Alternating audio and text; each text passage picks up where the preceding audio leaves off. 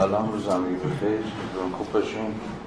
روایت فلسفی هگل از طلاق رو با هم بحث کردیم که چرا به نظر هگل می‌رسه که حتی امکان به ویژه قوانین مدنی و به صورت مشخص خود دولت باید هر آن کاری که دستش برمیاد انجام بده تا جدایی افراد از هم در قالب نهاد خانواده رو به میانجی طلاق غیر ممکن می‌کنه یا دشوار الان با هم پیش خواهیم رفت. چند فراز دیگه هست که برای روایت ما مهمه. یعنی روایت ما از خانواده با مختصاتی که هگل ازش حرف می‌زنه. لطفا 164 رو ببینید بخش افسوده پنج خط آخر دارم. باید توجه کرد که در روابط میان مرد و زن دختر شرافت خود را با تسلیم جسمانی از دست می‌دهد. اما این حکم در مورد مرد یک سر صادق نیست. زیرا مرد زمینه دیگری هم غیر از خانواده برای کنش اخلاقیاتی در اختیار دارد. مشغله دختر در اساس تنها محدود به رابطه زناشویی. بنابراین عشق باید شکل زناشویی به خود بگیرد و عناصر متفاوتی که در عشق حضور دارند به رابطه براستی اقلانی با یکدیگر برسند. چرا؟ زن یا دختر یا هرچی برخلاف مرد زمینه دیگری غیر از خانواده برای مشارکت در حیات اخلاقیاتی نداره. به زبان هگلی چیه داستان؟ بله برمیگرده به جامعه مدنی. یعنی به تعبیر امروزی تر زنان در بیرون از قلم روی خانه و اینجا خانواده اساسا نقش سیاسی ایفا نمی کنند به زمینه حالا در ادامه هم خواهیم دید که هگل به سراحت میگه که جایگاه زن خانه است. و نهادی که زن باید خودش رو وقفش بکنه خانواده است. به این دلیل ساده تنها قلم روی که به زم هگل زن درش فضا و فرصت مشارکت و مداخله در حیات زندگی اخلاقیاتی رو داره خانواده است و غیر اما مرد برخلاف زن به تعبیر دقیقتر تازه بعد از خانواده کار اصلیش در قلم روی جامعه مدنی یعنی در عرصه کار و شغل و غیره و غیره تازه شروع میشه. و از اون فراتر به واسطه عضویتش در حیات سیاسی که تجلیش همون دولت باشه. زن کنش من شغلی نمی‌تونه داشته باشه نه فقط مثلا حوزه سیاسی اجتماعی نمی‌تونه خب ببین هگل از این حرف نمی‌زنه زن آیا می‌تواند شغلی داشته باشد یا نداشته باشد. ببین مسئله عمده اینه که خب خیلی حرف دم دستی هم هست دیگه. اشتغال زنان خودش یه پدیده خیلی مدرنه. یعنی اصلا نتیجه یه جور اقتصاد سرمایه‌داری جدیده. موانع بسیار سخت جانی. حتی همین امروز در برابر اشتغال زنان وجود داره. حتی در برخی از جوامع حالا به اصطلاح سرمایه‌داری غربی یا هر چیزی شبیه به البته زنان در جوامع فئودالی یا جوامع برای کشاورزی در حیات شغلی خانوار مشارکت داشتن. یعنی رو زمین کار می‌کردن. ولی در اقتصاد بورژوایی مبتنی بر حیات کارخانه‌ای کمتر این اتفاق به معنای رسمی کلمه میفته ولی احتمالا شما همین الان یاد مارکس میفتید دیگه. مارکس و کاپیتال که میگفتش که اتفاقا سرمایه‌داری آغازین سرمایه‌داری مثلا قرن به ویژه 19 هم از زنان و از زنان کودکان به عنوان کار ارزان همواره استفاده می‌کرده. یعنی همواره مشاغل سخت و مردانه رو هم مردانه داخل گیومه. هم از زنان و بعضا کودکان استفاده می‌کرده در ادوار مختلف. اما این در نهایت توأم با حق مشارکت سیاسی نبوده. یعنی درسته زنان در مثلا کارخانه هم کار می‌کرد ولی این حقی بهشون نمیده. حقیقی خب حالا که دارن هم پای مردان مثلا کار می‌کنن پس واجد حق سیاسی مشارکت در زندگی مدنی هم هستن مثلا حق رأی دارن. خب چنین داستانی وجود نداشته. البته خود این رو هم شما باز باید توی بستر کلیتر ببینید که مردان طبقه کارگر هم حق فراگیر رأی دادن نداشت. و این رفته رفته به مرور اتفاق میفته که گستره حق رأی گسترده تر میشه. و این خودش محصول چون که بهتر از من می‌دونید این مبارزه سیاسی اجتماعی تاریخی است که به این معنا ما می‌تونیم از دموکراتیک تر شدن دموکراسی حرف بزنیم دیگه. یعنی خود دموکراسی هم یه فرایند دموکراتیزاسیون داره. یعنی خود دموکراسی هم داره دموکراتیک میشه. یعنی گستره مشارکت پذیری شهروندان رو در پروسه های تاریخی پرفراز و نشیر و پرتنش داره افزایش پیدا می‌کنه. داره گسترده تر میشه.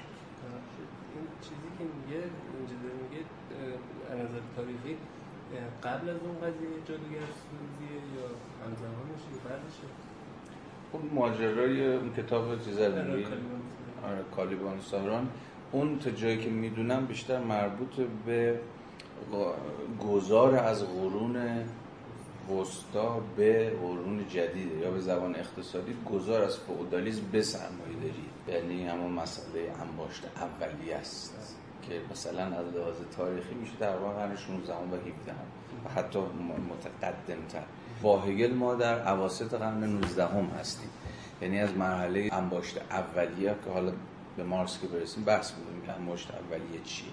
عبور کردیم و در قلمرو از حیث زمانی تثبیت سرمایه سرمایه داری داره پایه‌هاشو محکم می‌کنه و مستحکم می‌کنه. به هر صورت اینجا چنان که می‌بینید هگل کاملا فرزند زمانی خودشه دیگه. زنان عملا حق مشارکت سیاسی در جامعه مدنی و دولت رو ندارن بلکه قلمرو فعالیتشون به خانواده محدود میشه. 166 بنابراین یکی از دو جنس معنویتی است که خود را به خود بسندگی شخصی با موجود برای خود و معرفت و خواست کلیت آزاد بخش می کند یعنی به خداگاهی تفکر مفهومی و خواست هدف عینی و غایی. و جنس دیگر معنویتی است که یگانگی خود را در مقام معرفت و خواست امر جوهری در هیئت فردیت و احساس انزمامی حفظ می‌کنه می‌بینید هگل هم داره کاملا دست به یه تقسیم کار خیلی سفت و سخت می‌زنه برای مرد و زن. انگار شما یه تو تعریف دقیقا جوهری از مرد و تعریف جوهری از زن داری. زن آن است که مرد آن است که. کاملا مرز و شکافی که بین مرد و زن می‌کشه همون مرز و شکافی است که همواره وجود داشته دیگه. برای تمایز بخشیدن تو گویی یک بار برای همیشه بین مرد و زن در واقع دو جنس کاملا متفاوت که هر کدومشون پیشا پیش بر حسب یه نوع جوهر یه هسته سخت تغییر ناپذیر تعریف میشن در روابط بیرونی جنس نخستین نیرومند و اثرگذار است و جنس دومی اثرپذیر و subjective. باز کاملا این دوگانه ها رو هگل هم داره متصف می‌کنه به زن و مرد. مرد active زن passive ه مرد نماد یه جور ابژکتیویته است زن نماد تفکر subjective و ذهنی و در خود و مرد بیش از هر چیزی با عقل تعریف میشه زن با احساس. از این تقسیم بندی های یعنی خب اینجا رو دقیقا subjective رو باید به رقیق ترین معنای کلمه بفهمی. subjective یعنی به عنوان موجود جزئی یعنی particular یعنی کسی که انگار توانایی اندیشیدن بر وفق قوانین کلی رو نداره فقط به particularity خودش میاندیشه. اونم بیش از هر چیزی واسه چی؟ اینکه در بند احساسات. تبعیض؟ تو هگل میگی؟ آره بله بله. حالا بازم البته حواستون باشه باز این مترقیشون ها در قرن 18 هم در قرن 18 هم بسیار چون مثلا هگل به صراحت برای زنان حق ارث قائله. زنان رو در خانواده فرود است تصویر نمی‌کنه. از هم مهمتر به واسطه دینش به سنت رومانتیسیزم رابطه مبتنی بر زن و مرد و نه رابطه مبتنی بر جور سلطه که بلکه رابطه مبتنی بر جور عشق می‌دونه. اینا در قیاس با کامن سنس قرن 19 هم کم مترقی نیست. در قیاس این طرف رو با تاریخی بفهمیم و در این حال هم متوجه بشید که طرف کجاها. از منظر امروز آدم عقب افتاده ایه اما فرزند زمانی خودشی در بند محدودیت هایی که هر وضعیت تاریخی پیش چشم سوژه های خودش می‌ذاره و کجاها دست کم اندکی فاصله گذاری می‌کنه با باورهای رایی. بنابراین زندگی جوهری بالفعل مرد یا در دولت آموختن و مانند اینهاست یا در کار مبارزه با جهان بیرونی و با خیشتن به گونه ای که تنها با بخش کردن خود راه خیش را به یگانگی خود بسنده با خود میگشاید. همینجا دو تا قلم رو برای مرد قائل رو دولت اساسا مشارکت سیاسی در حیات شهر و قلمروی کار و مبارزه با جهان بیرونی که همون جامعه مدنی باشه. یعنی کاملا قلمروها و پهنه های بالفعل مشارکت مردان در زندگی اجتماعی رو همون زیدپیشگاهی مشخص می‌کنه. مرد در خانواده شهودی آرامش بخش نسبت به این یگانگی و زندگی عاطفی و اخلاق گرایانه سوبژکتیو مییابد. اما اشتغال بنیادی زن در خانواده است و سرشت اخلاق گرایانه او از این پاک دامنی تشکیل میشه بازم همه مفاهیم اخلاقی مسیحی که انتظارش رو می‌کشیم.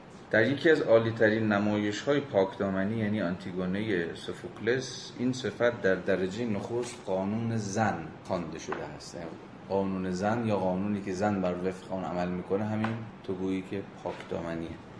و همچون قانون جوهرانگی عاطفی و سوبژکتیو قانون باطنی که هنوز به حد کمال فعلیت نیافته همچون قانون خدایان باستان و خدایان جهان زیر زمین همچون قانونی ابدی که هیچ کس نمی‌داند از کجا آمده و در تعارض با قانون همگانی و قانون دولت تصویر شده است. تعارضی که بالاترین جایگاه را در اخلاق گرایی و بنابراین در مصیبت نامه ها دارد و در نمایشنامه یگانه در هیئت زنانگی و مردانگی فردیت یافته است. خب اشاره داره می‌کنه به داستان آنتیگونه سوفوکلس و اون روایتی که خودش از این تراژدی درخشان یونانی داره.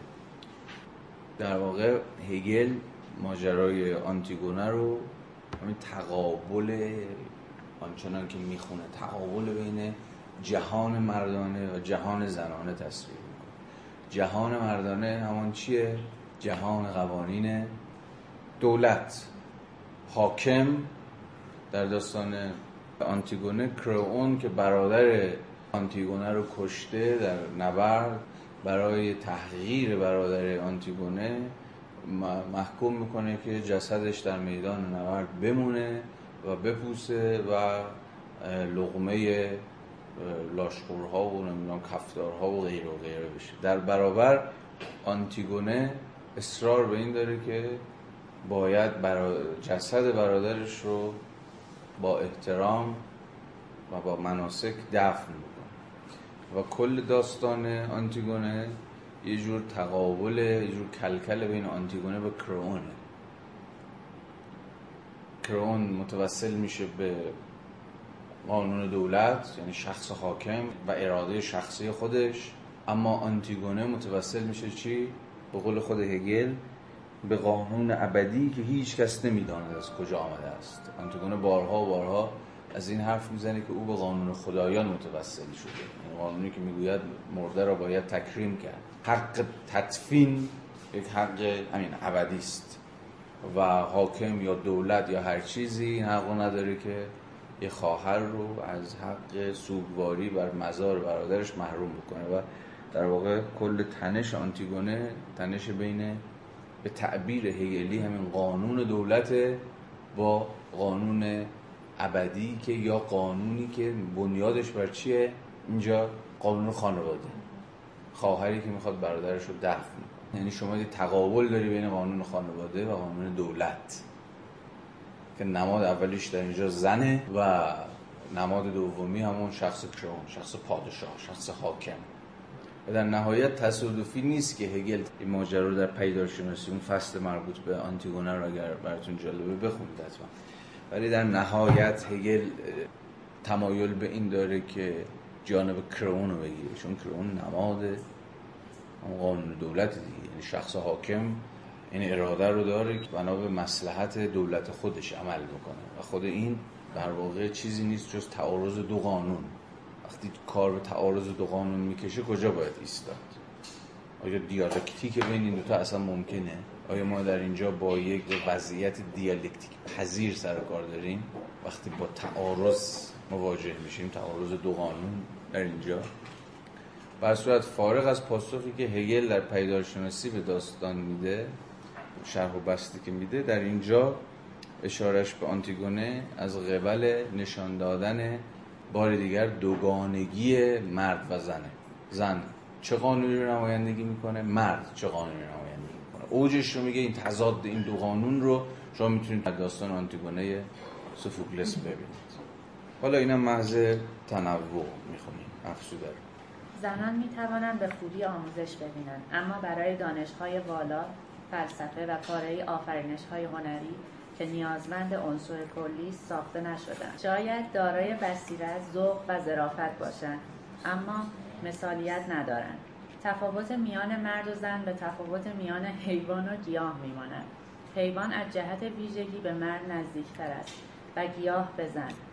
زیرا گیاه گشوده شدنی صلح آمیزتر است که که اصل آن. یگانگی نامحدودتر احساس است. هرگاه حکومت در دست زنان باشد دولت در مخاطره است.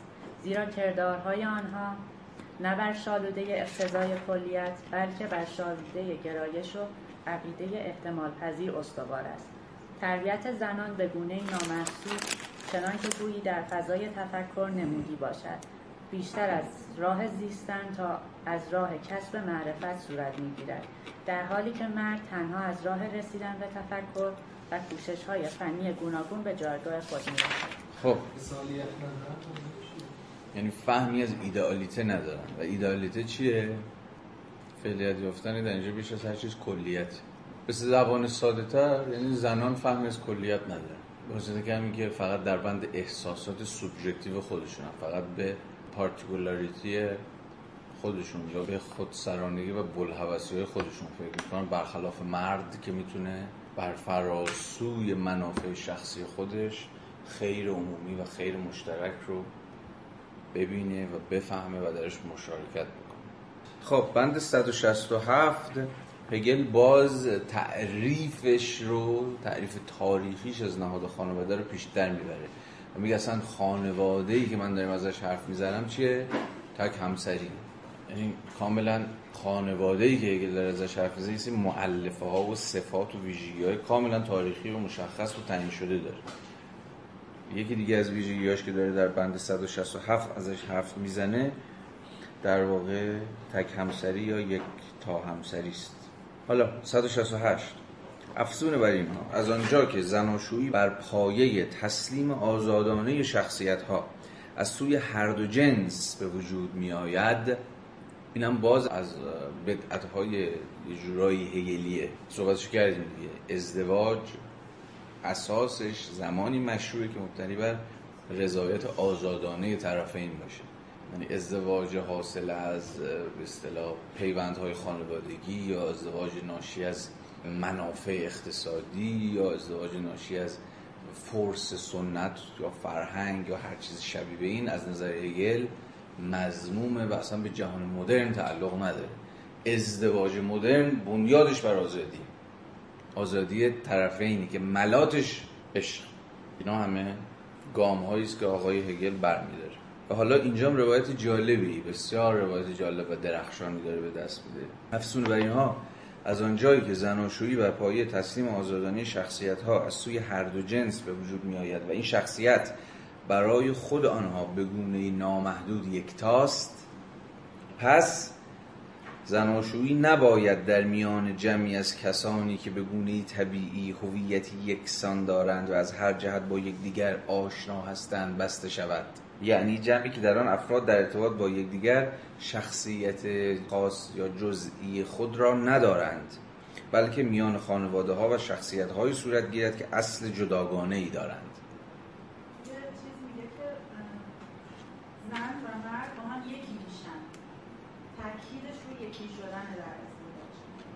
یکی از دلایل هم که باز تک همسری تو مسئولیت فرمانه تو با چند نفر نمی‌تونی یکی بشی. حالا در دین هگل به مسیحیت که تردید وجود نداره. ولی در اینجا باز باید دنبال دلیل فلسفی برای این داستان بگردیم. یعنی با اصل دیالکتیک هگلی با توضیح بدیم که چرا هگل فکر می‌کنه. مثلا ازدواج منظورش ازدواج درون گروهیه دیگه یا ازدواج درون خانوادگیه یا درون فرهنگی حتی. یعنی میگه این ازدواج نباید مبتنی بر شباهت باشه. افرادی که پیشا پیش اصلا با هم یکی هم مثلا پسر و دختر هم مثلا. یا حتی بعضا هم طبقه یعنی هر چقدر که شباهت در ازدواج کمتر باشه به زعم هگل منگار که بهره بیشتری از روح دیالکتیک عقلانی تاریخ برده. چون شرط یگانگی یا این همانی تفاوته. چون اگر قایت آیدنتیتی باشه یکی شدن اینها با هم باشه این آیدنتیتی فقط زمانی معنا داره به زعم هگل که پیشتر مبتنی بر جدایی و تفاوت باشه. یعنی تفاوت ها هستند که این همان میشن. یکی میشن آشتی می‌کنن کنار هم میشینن. نه عناصری که پیشا پیش حالا کمتر یا بیشتر با هم یکی هن یا با هم نزدیکن یا با هم قرابت دارن. بنابراین این همانی باید از دل تفاوت از دل تمایز از دل کسرت بگذره این یکی از تفاوت‌های عمده هگل با سنت محافظه کاری و سنت گرایی اینجور چیزاست دیگه. چون اونها هم به کل به این همان شدن به وحدت به اینجور چیزا فکر اما همه تلاش هگل اینه که بگه ببین وحدتی که من دارم ازش حرف می‌زنم یا این همانی که من دارم ازش حرف می‌زنم باید درون خودش و در دل خودش تفاوت و کسرت رو محفوظ نگه داره. برای همینه که بارها بحث از این کردیم هگل از کلیت انزمامی حرف می‌زنه و concrete universality در واقع کلیتی است که جزئیت های برسازنده خودش رو در دل خودش نگه میداره محفوظ نگه میداره یا از مجرای تفاوت می‌گذاره خود هگل به صراحت در ادامه در افزوده به این ماجرا اشاره می‌کنه. نخست آنکه زناشویی میان بستگان نسبی حتی با احساس شرم هم ناسازگار است. میگه پسرم و دخترم فک فامیلا اینا ازدواجشون بی بهره از نوعی از شرم نیست. که شاید باقی مانده مثلا شرم از زنای با محارم باشه. رد پای از اون باشه. و حالا خیلی چیزای دیگه.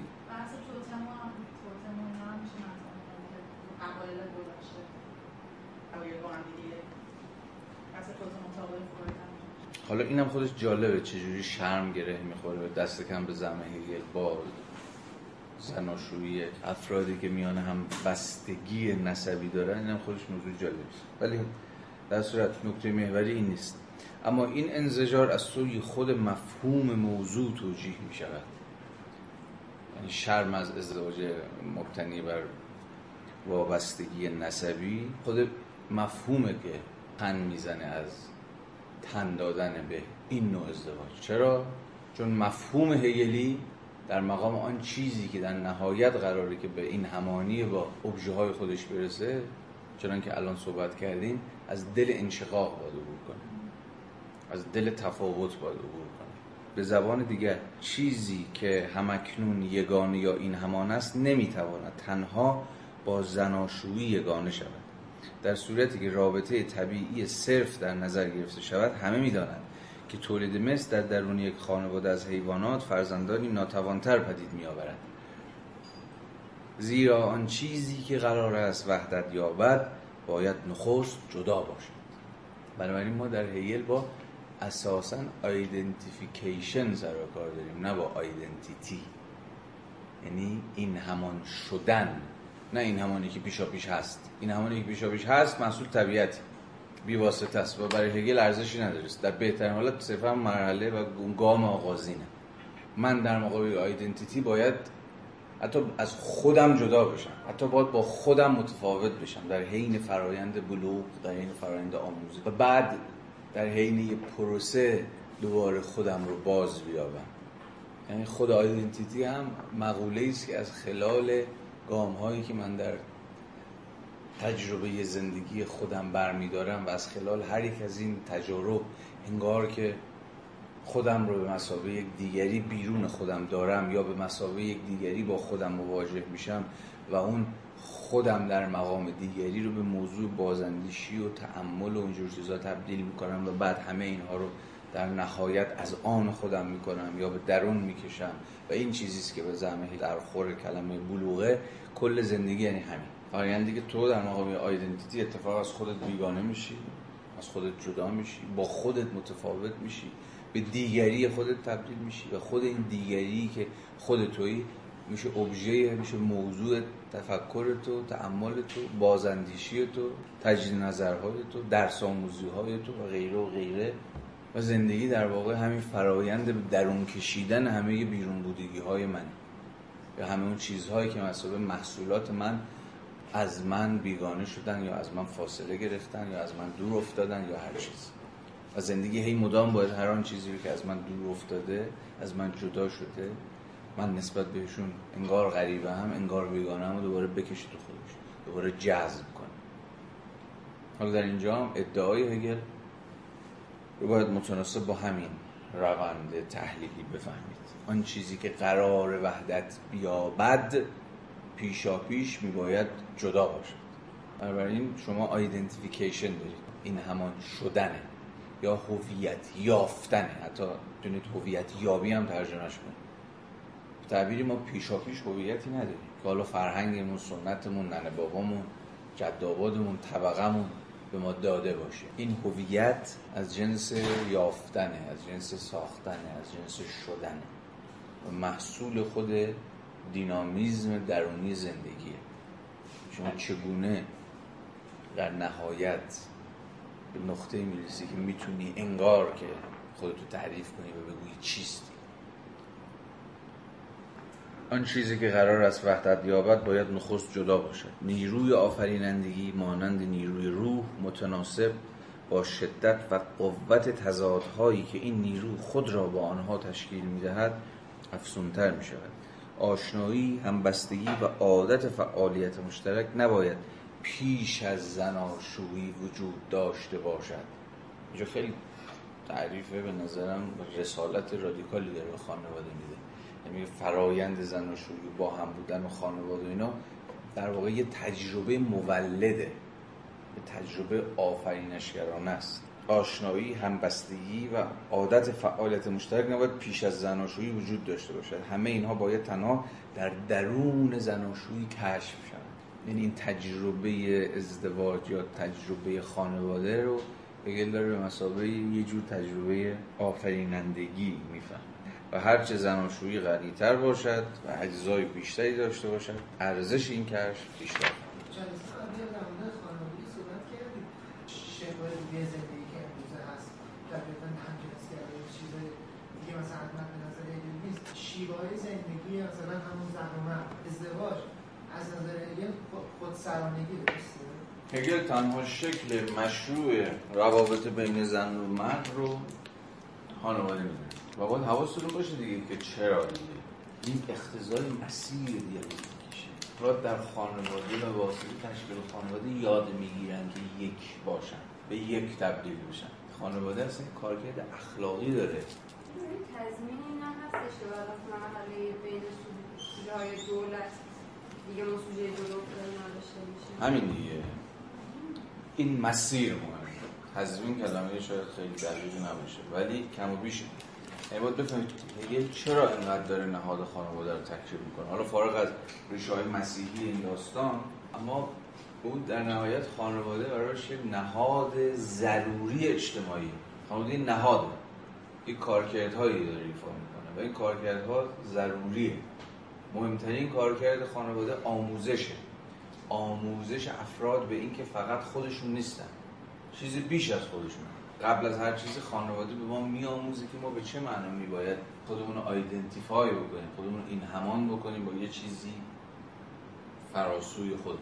این تربیت اخلاقی خانواده برای هگل فوق العاده نکته مهم گامی ضروری در اینکه در نهایت این مسیر برسه اونجایی که باید برسه.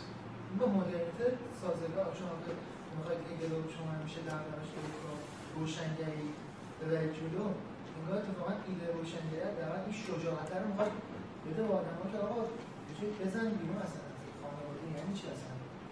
از زیر نمی‌دونم این قیم بودگی پدر رو اصلا بزن بیرون ارزش خانواده و مفهوم از سنت. هست در ادامه. حالا ببین به ویژه بند 174 175 این چیزی که تو میگی. حالا می‌خونم. 171 خانواده در مقام شخص حقوقی و در ارتباط با دیگران باید از سوی شوهر در مقام رئیس آن نمایندگی شود. باز یک ممیزه تاریخی دیگه برای آن چیزی که هگل خانواده میفهم شوهر رئیس. یعنی تدبیر امور منزل اون اویکونومیا برای مرده. مسئولیت تأمین معاش خانواده رو بر عهده افسون بر این شوهر در درجه نخست مسئول کسب بیرونی دارایی و برآوردن نیازهای خانواده است و نظارت و اداره منابع مالی خانواده هم بر عهده اوست. این منابع دارایی مشترک است. به گونه که هیچ یک از اعضای خانواده دارایی ویژه‌ای ندارد. هرچند هر یک از آنها نسبت به دارایی مشترک حقی دارد. اما ممکن است این حق و نظارت بر منابع مالی خانواده از سوی رئیس خانواده با هم تعارض پیدا کند زیرا گرایش اخلاقگرایانه خانواده هنوز بیواسطه است و در معرض جزئیت یابی و احتمال پذیری قرار گیرد. روی این فرازها خیلی نمی‌خوایم بحث کنیم. من فقط اشاره بکنم که منظورش چیه. البته که هگل چون که همینجا مشخصه درسته که مرد رو رئیس خانواده یا به تعبیر شاید بهتر مدیر خانواده میفهم اما همگان از دارایی یا مالکیتی که خانواده تصاحب می‌کنه بهرهمندن و حقی به دارایی مشترک خانواده دارن. اما چرا هگل میگه که ممکنه تعارض ایجاد بشه دعوا بشه؟ تو دل حتی خود خانواده بر سر دارایی های مشترک. مثلا یکی از مثال هایی که می‌زنه میگه وراثت. ممکنه مدیر یا همون رئیس خانواده تو وراثت به یکی بیشتر بده به یکی کمتر بده یکی رو از ارث محروم بکنه نمی‌دونم خیلی از این داستان و این خودش می‌تونه منشأ بسیاری از اختلافات و تعارض ها درون خود خانواده باشه. حالا مثال های دیگه هم می‌زنه که الان خیلی محل بحث ما نیستش. فقط همین شن اقتصادی نهاد خانواده رو در اندیشه هگل حواستون بهش باشه کافی است. که زن رو رو دست برابر فرادست می‌بینیم نگاه از کجا میاد؟ به نظر از کجا میاد؟ از تاریخ تا بوده همین بوده حالا خیلی اینکه اصلا تو تاریخ کل شاید انسان شناسی می‌خواد به همین سوال جواب بده. روابط اقتدار مبتنی بر اقتدار مرد از کجا میاد؟ چقدر به فیزیولوژی ربط بده چقدرش به تقسیم کار ربط بده چه ربطی اصلا به ساختارهای فودالیستی داره؟ چه ربط به دین داره به فرهنگ داره به فرماسیون اقتصادی و غیره و غیره و غیره. بسیار روی دامنه دار و فراگیری است. تا همین امروز هم که در واقع هنوز ما در جهانی که غیر این فکر بکنه زندگی نمی‌کنیم که. هنوز هم من فکر می‌کنم خیلی چیز شازیه. ویژه در جامعه مثل جامعه ما مثلا برابریه. حالا همه ممکنه جستشو می‌گیرن ولی در بنیادها هنوز با این ماجرا که نکی گفته هنوز مواجه نشدیم با این قضیه. ریشه هاش کجاست؟ میگم ریشه هاش خیلی خیلی عمیق‌تر از این حرف الان بتونیم سرش حرف بزنیم. ولی مثلا کامن سنس تاریخی ماست دیگه. هنوزم کامن سنس یه جور باور مشترکی که انگار وجود داره. حالا بعضی با فیزیولوژی توجیهش می‌کنن بعضی با دین توجیهش می‌کنن بعضی با اقتصاد توجیهش می‌کنن و چیزهای دیگه؟ بگه اصلا ارجاع به هیچ چیزی به نام طبیعت یا فیزیولوژی یا هر چیزی شبیه این نمیده هگل من می‌تونم اینجوری بگم. بیش از هر چیزی با سیاست. یا به تعبیر بهتر با سیاست عقلانی. چون زن به این واسطه که چنان که بنا به همون کلیشه ها هگل هم باور داره با sentiment هاش داره کار می‌کنه با عواطفش با affection هاش داره. affection ها همواره متغیره یه روز یعنی تأثیرات عواطف هر چی شما ترجمهش می‌کنه زن در بند عواطف. این البته یه کلیشه است. اینا پرس خب این از خودش کجا بیاد حالا اینو بزنین خیلی دیگه عقب نه میگه ببین چون زن در بند affection هاست پس نباید بیاد وارد قلمرو سیاست بشه که همون قلمرو امور کلیه. قلمرو امور contingent نیست. یعنی وارد قلمرو دولت. دیدین فراز قبلی ببین زن هر کجا که دولت دست زنان بود کل امورات به مخاطره میفته چرا؟ چون همین کلیشه های مزخرف همیشه آره دیگه مشکل همینه. همون مشکل همین. نه طبی... جوهر طبیعت نیست. یعنی در طبیعت در مقابل تاریخ یعنی چیز برساخته. در مقام داره. و گیر همینه دیگه. اصلا گیر تعاریف جوهری همینه. آقا زن امروز دیروز آینده یه چیزه خانواده دیروز امروز آینده یه چیزه و شما نمی‌تونید نمی‌تونید خود این تعریف عوض کنید چون متکیه به همین جوهرهای نامتغیر فراتاریخی. حالا هر چی که می‌خواد باشه هر چی می‌خواد زن باشه خانواده باشه انسان باشه هر نهادی یا هر مفهوم یا هر مقوله. و صورت هدف گذاری هگل روشنه دیگه. آقا زنان نیستن تو حیات شهر.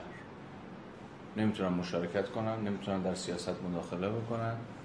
بنا به این دلایلی که واسه صحبت کردیم. نه به دلیل اینکه مالکیت ندارن. چون مالکیت دارن. زنان هم می‌توانن ارث ببرن به زنان هم می‌تونن مالک چیزی باشن. هگل برخلاف سنت ارسطویی به واسطه فقدان مالکیت افراد رو دست کم زنان رو حذف نمی‌کنه. مسئله حذف زنان از حیات سیاسی در منظومه هگلی اینه که زنان برای کافی از نیروهای کلیت پذیرانه عقل ندارن. جز این دیگه. توی این مسیر میشه گفتش هگل یه از دایره دیالکتیکش خانم‌ها رو خارج کرد. جامعه مدنی و دولت محل بعد بودن زن که اینا مشارکتی نداره بنابراین چه ضرورتی داره که اون نقش آموزشی خانواده که هر دو تا جنس باید همانی بدن چرا باید از طرف زنان حتما به این برسن طبق حدیث نبوی از دامان زن است که مرد معراج به این دلیل. حالا می‌بینیم دقیقا.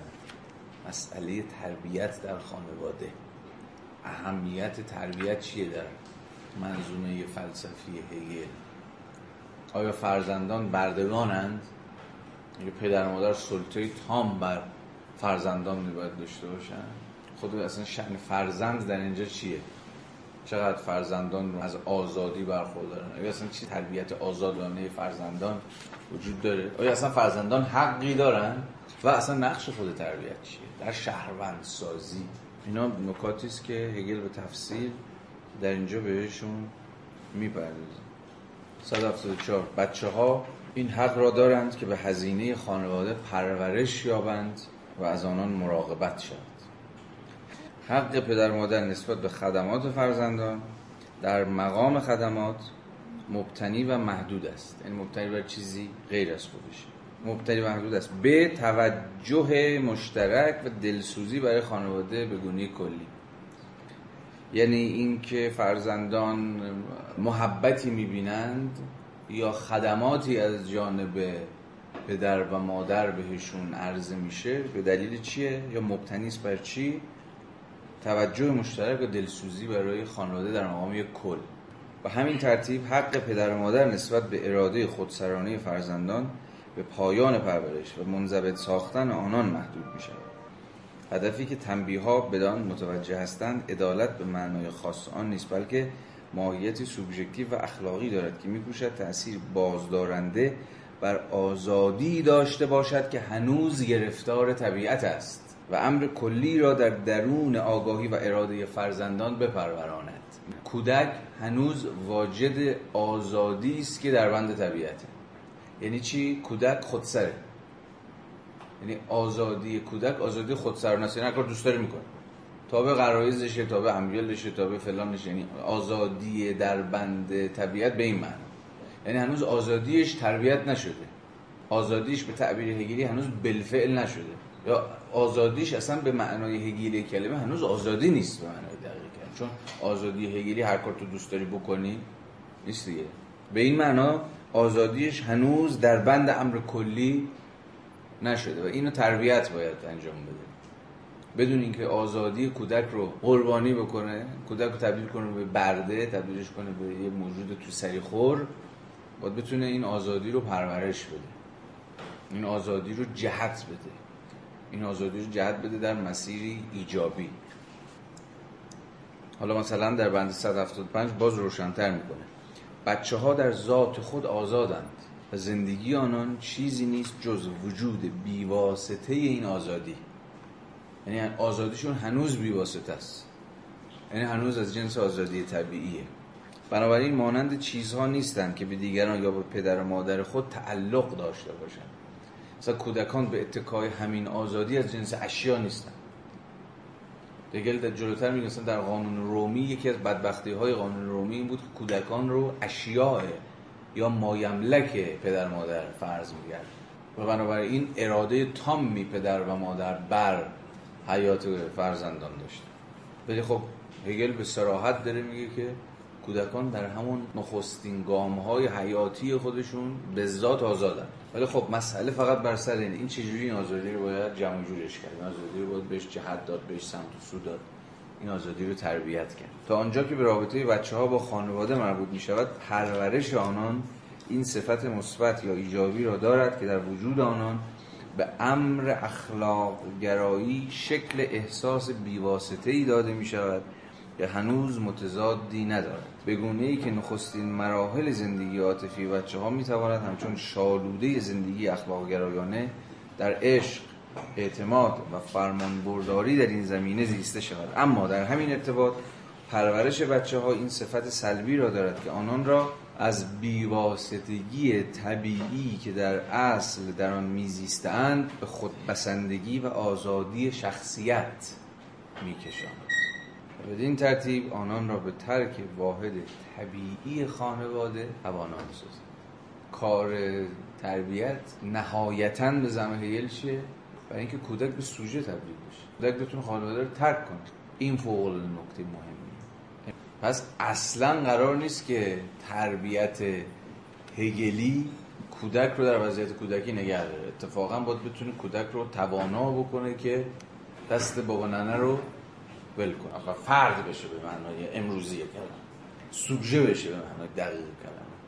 و این ممکن نیست مگر اینکه بتونه به شخصیت آزاد بشه این هدف گذاری نظام تربیتی به ویژه در سنت ایدالیسم آلمانی بسیار نکته مهمیه.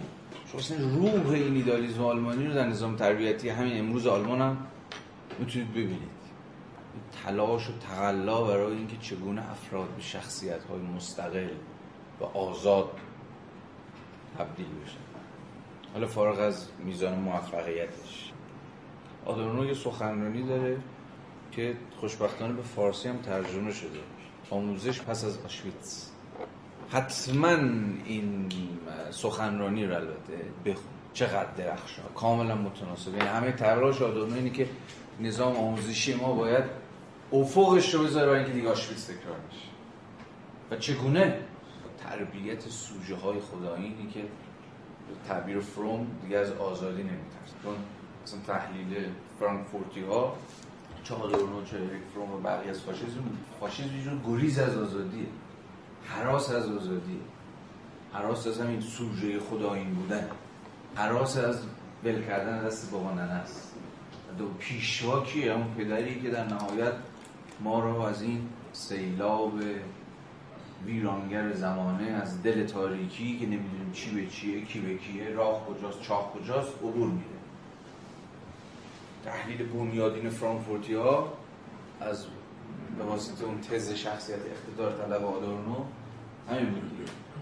در نهایت عنایت به فاشیسم ریشه در شخصیتی داری که شجاعت آزاد بودن نداره آموزش پس از آشویتز یه کتاب دو جستار درباره آشویتز یه مقالش از آدانو یه مقالش از آرنت. تجربه خوبی هم داریم اون حتما حتما بسیار درخشان. و اولا از دل یه جور گفتگوی با همین سنت ایدالیزم آلمانی و اون که آموزش و تربیت اینجا قرار ایفا بکنه و شما به سراحت دارید می‌بینید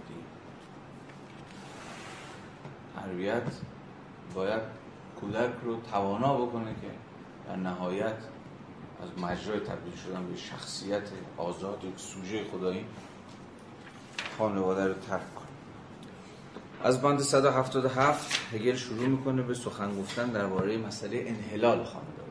خانواده چجوری منحل میشه؟ و زمینه های گذار به جامعه مدنی می‌خواد فراهم بکنه دیگه. مثلا همون 177 رو ببینید. انحلال اخلاق گرایانه خانواده از این واقعیت تشکیل می شود که فرزندان به اندازه‌ای بزرگ شوند که شخصیت‌های آزاد شوند. و چون به سن بلوغ رسند همچون اشخاص حقوقی شناخته می شوند و خواهند توانست هم دارایی از آن خود داشته باشند و هم خانواده های از آن خود بنیان نهند پسران در مقام رئیس خانواده و دختران در مقام همسر. این پسران و دختران اکنون در این خانواده تازه صفت جوهری خود را خواهند داشت و از اهمیت خانواده نخستین آنان در مقام آغازگاه و نقطه عظیمت آنان خواسته خواهد شد و در ضمن حقوق مقبوله تجریدی گروه خویشاوند باز هم کمتر خیلی خوب. در بندهای بعدم باز این انحلال خانواده رو به واسطه مثلا فوت پدر و مادر و نمی‌دونم مسئله ورثه و اینجور ماجراها توضیح میده که محل بحث ما نیست. بند 181 رو هم بخون که آخرین بند فصل اول بخش سومه. یعنی زمینه های اینجا رفته رفته گذار از خانواده به جامعه مدنی تمهید میشه. و اگر توضیح میده چی میشه که حالا زندگی اخلاقی گامی فرا می‌گذاره از خانواده میاد تو جامعه. این چجوری توضیح داده میشه؟ به چه زبانی؟ حالا بخونیم. خانواده به صورتی طبیعی و در اساس به تاثیر اصل شخصیت از هم میپاشد و به کسرتی از خانواده ها تبدیل می شود که رابطه آنها با یکدیگر به طور کلی رابطه اشخاص متجسم. هر کجا در این مد متجسم دیدید اما انزمامی و در نتیجه از گونه برونی است. به زبان دیگر آن عنصری که در یگانگی خانواده همچون مثال اخلاق گرایی ایده بگو لطفا. که هنوز در مفهوم خود است در مفهوم خود است با هم پیوند دارند. باید از مفهوم رها شوند و به واقعیت خود بسنده برسند. این مرحله مرحله تفاوت است. اگر نخست به زبان انتظاری. سخن بگوییم این مرحله سفر جزئیات لطفا. جزئیات را سبب می شود که به کلیت ربط دارد. اما به گونه ای که کلیت شالوده آن است. هرچند که هنوز تنها شالوده درونی آن است. در نتیجه این کلیت تنها همچون نمودی شکلی در امر جزئی حضور دارد. بنابراین این رابطه بازگشتگی نخست از دست رفتن زندگی اخلاقگرایانه را نشان می‌دهد یا از آنجا که زندگی اخلاقی در مقام شالوده ناگزیر نمودار میگردد. این رابطه دنیای نمود امر اخلاقگرایانه یعنی جامعه مدنی را تشکیل گسترش خانواده همچون گذر آن به اصلی دیگر در پهنه وجود یا گسترشی صلحآمیز است که در نتیجه آن خانواده قوم یا ملتی می شود که بدین ترتیب ریشه طبیعی مشترکی دارد. یا جمع آمدن جماعت‌های خانوادگی پراکنده است به تأثیر نفوذ قدرتی مسلط و یا اتحادی داوطلبانه که به تأثیر نیازهای به هم پیوسته و ارزای دو جانبه آنها شتاب می‌گیرد. آغازگاه کلیت در اینجا خودپسندگی امر جزئی است. بدین گونه که چنین می نماید که زندگی اخلاقگرایانه در این سطح از دست رفته است زیرا در واقع این هویت خانواده است که آگاهی آن را عامل نخستین الهی و تعهد آور می داند.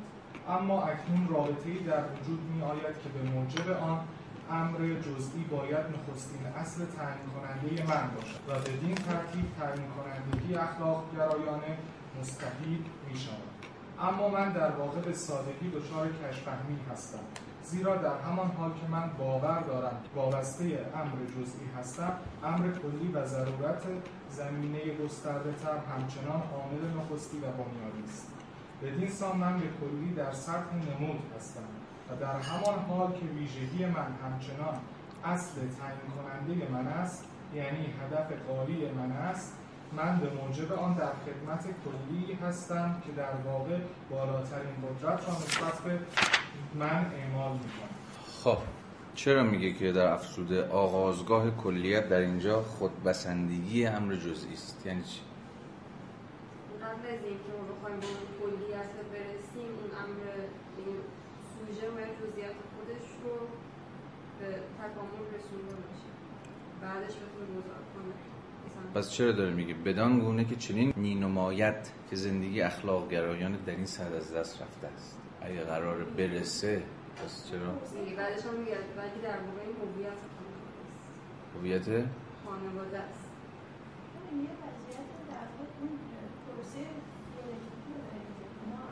فردیم بعد یکی میشیم بعد دوباره فرد میشیم حالا باید در یکی از دیگه دوباره یکی بشیم اه، یعنی این اه، پروسه انگار یه داره میشه اول تفاوت هستیم در خانواده یکی میشیم اما این جذب شدن در خانواده هرگز به معنی این نیستش که اه، اون خاصی رو داره همه چیزهای داشته خودش رو از دست بده یه جایی این شخصیت بالا می‌زنه و ما در واقع از مفهوم کنده میشیم تو وضعیت انسلامی دوباره رها میشیم اونجا اونجایی که مجدد فرد میشیم تفاوتها برقرار تو سر جامعه مدنی خودشون نشون میده بعد حالا در یک مرحله بعدی یک مرحله بعد یا دیگه در واقع اه، حالا میشه گفت به تعبیر یک بیش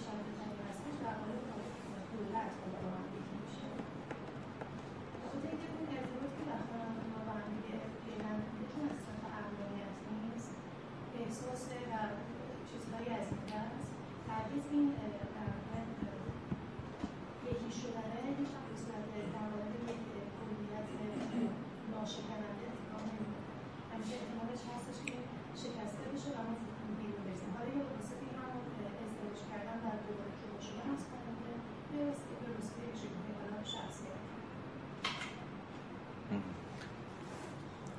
همونجور که هر دوتا از بچه ها گفتن ببینید ما با یک گذار سر کار داریم. از خانواده به جامعه هگل به ما میگه که می‌خواد توضیح بده که این گذار چجوری داره اتفاق میفته از این حرف می‌زنه خانواده از هم میپاشه. اما یه واقعا خانواده از هم میپاشه. اما اون نهاد اجتماعی نه.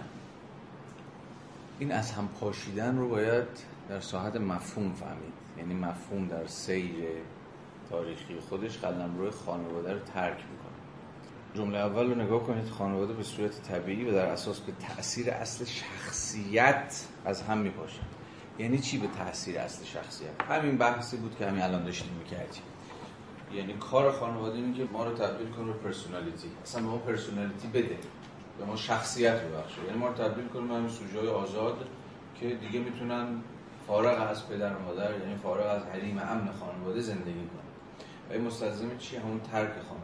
ترک خانواده لزوما حیث اجتماعی به فروپاشی خانواده که منجر نمیشه. سطح بحث ما رو فراتر می‌بریم. یعنی منی که دیگه دستم تو جیب مامان و بابام نیست و و خانواده رو ترک می‌کنم و وارد قلمرو جامعه میشم یعنی وارد قلمرو چی؟ به زعم هگل کار و فعالیت میشم. در این مرحله در مرحله جدا شدن از خانواده به اتکای اصل فردیت به چی تبدیل شدن دیگه به particularity. حالا از اینجا بعد کلمه های هگل هم خیلی تو هر فصلی زومش روی ترمه های خاصی. دیگه از اینجا بعد مثلا در قلمروی جامعه مدنی شما فقط طنین کلمه particularity میشه. particularity particularity particularity. یعنی من به یه جزء تبدیل میشم. من که از خانواده جدا شدم شما که از خانواده جدا شدید. و به این معناست که این فروپاشیدن خانواده همون ترک کردن خانواده. و اینجاست که من در جامعه مدنی یه فردم یه جزم و برای همین میگه ظاهرا اینجا دیگه اون وحدت اون این همانی خانواده در مقام بنیان زندگی اخلاقی از دست رفته انگار پکیده چون ناگهان با چی مواجه میشید در قانون جامعه مدنی؟ به کسرتی از افراد تکین و تنها و پارتیکولارها که هر یک با چی خودش تعریف میشه؟ منافع خودش قلم رو جامعه مدنی قلم رو پیگیری منافع است. قلم رو کار دیگه. تو کار تو شغل تو فعالیت اقتصادی که اساس جامعه مدنی با اون تعریف میشه مفهوم محوری اینترست. اونم پرایوت اینترست منفعت شخصی. برای همینه که هگل میگه به نظر میاد تو این مرحله که مرحله جزئیاته یا یه کلمه دیگه هم کار می‌بره مرحله تفاوته. برخلاف خانواده که مرحله آیدنتیتی بود مرحله جامعه این قلم روی دیفرنس تفاوت هست هر جزئی با جزء دیگه متفاوته. هر کسی دنبال زندگی خودشه هدف خودش رو دنبال می‌کنه آرزوهای خودش رو داره رویاهای خودش رو داره و غیره. دیگه دیگه به نظر میاد اینجا انگار همه چیز مخاطر رو بپکه هر چقدر که خانواده قلم روی امن و امان بود یعنی با هم یکی بودن ولی میای تو جامعه انگار که اینجا قلم روی وارفتگی ها و تجزیه شدن ها و فروپاشیدن های بنیان جامعه است. مجموعی از اتم های جدا از هم. در انزوای از هم دیگه هر یک زندگی خودش رو داره پی می‌گیره و دنبال می‌کنه. اما خب هگل قبل اینجا متوقف نمیشه و بعد همه اینا قرار در قانون دولت دوباره به هم دیگه وصل میشه اینجاست که باید حواستون به تفاوت روایت هگل از جامعه مدنی با روایت سنت لیبرالیستی از جامعه مدنی باشه. لیبرالیستا فکر می‌کنن این قلم رو جامعه مدنی که افراد درش آزادانه پیگیر منافع شخصی خودشونن که در واقع نام اصلیش میشه چی؟ بازار. مثلا جامعه مدنی همون بازار در اندیشه لیبرالیستی. حالا خواهیم دید هگل هم به شدت فهمی بازار محورانه از جامعه مدنی. داره یعنی جامعه مدنی قرار که از جنس بازار. یعنی از جنس چیه؟ فعالیت اقتصادی. لیبرالیستا این رو عین آزادی می‌دونستن عین اون چیزی می‌دونستن که باید وجود داشته باشه. هنوز هم همینه. ولی خب هگل و همه آنهایی که ملهم از سنت هگلیان فکر می‌کنن نه چیزی بیشتر از این باید در کار باشه. وظیفه دولت در سنت لیبرالیستی چیه؟ فقط آزادی جامعه افراد در جامعه مدنی رو به رسمیت بشناسه نه؟ کاری به کار جامعه مدنی و افراد تا زمانی که درگیر فعالیت اقتصادی در بازار هم نداشته. اما اصل چی؟ لسفر که معلفه برسازنده سنت لیبرالیستی.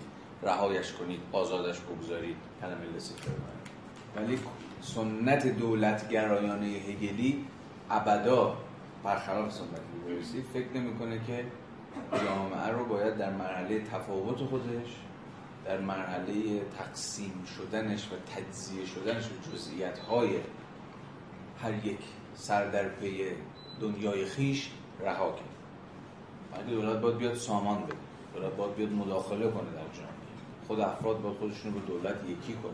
بنابراین هگل به رغم اینکه دستاوردهای سنت اقتصاد سیاسی لیبرالیستی رو که اصلا مفهوم جامعه رو کشف کرد. هگل میگه مثلا فهمید اصلا جامعه چیه؟ فهمید فرد چیه؟ اصلا فرد چه اهمیتی داره؟ فرد باید وجود داشته باشه. فرد باید به رسمیت شناخته بشه. اون چیزی که هگل اسمش می‌ذاره چی؟ حق سوبژکتیویته. که الان می‌تونه اسمش بذاره حق جزئیات یعنی آقا فرد جز هر سوژه هر چی که شما هر شهروند حق داره که زندگی خودش رو دنبال کنه آزادی داشته باشه علایق خودش منافع خودش اینا اینا باید به رسمیت شناخته بشه. اما این نصف داستان نصف بعدی داستانی که خیلی خوب هست. هماهنگیش با بقیه جامعه چی میشه با دیگران چی میشه با دولت کجا گره می‌خوره. این دولت در سنت هگلی برخلاف سنت لیبرالیستی فقط نقش سلبی نداره. کاملا نقش ایجابی داره. فقط نباید خودش رو بکشه کنار. سلبی باید جایی بیاد جلو. بیاد تو جامعه. چیزایی رو برداره چیزایی رو جایی سه چیزایی تغییر بده دستکاری کنه جامعه. تنظیم کنه جامعه. به اتکای ابزارهایی که داره. که البته الان باشه آشنا میشه بنابراین برای فهم هگل مطلقا فهم سنت لیبرالیستی حالا این توک هایی که من عرض دارم می‌زنم واقعا از حد توک زدن فراتر نمیره ولی لازم و واجب. خود جان لاک خود مونتسکیو خود توکویل خود اقتصاد سیاسی اسمیت ریکاردو جان پاتیسته اینا همه کلگونده های سنت لیبرالیستی. چون هگل با همه اینها توکفیل بعد هگل ولی کلا با سنت داره گفتگو می‌کنه. یعنی من باز هم محض تکرار بگم. این گفتگو متن رو باید گفتگو هر متن هر متن اصیلی یه گفتگوه دیگه.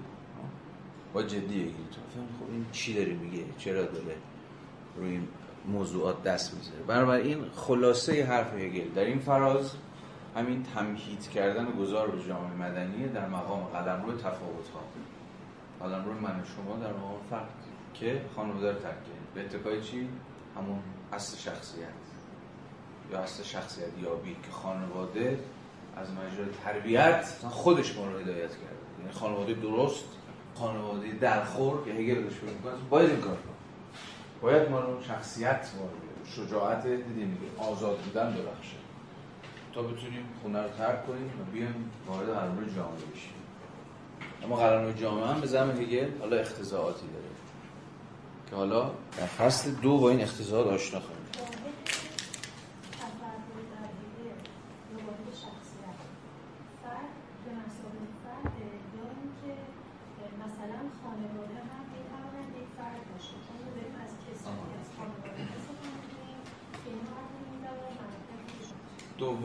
هم می‌تواند باشد.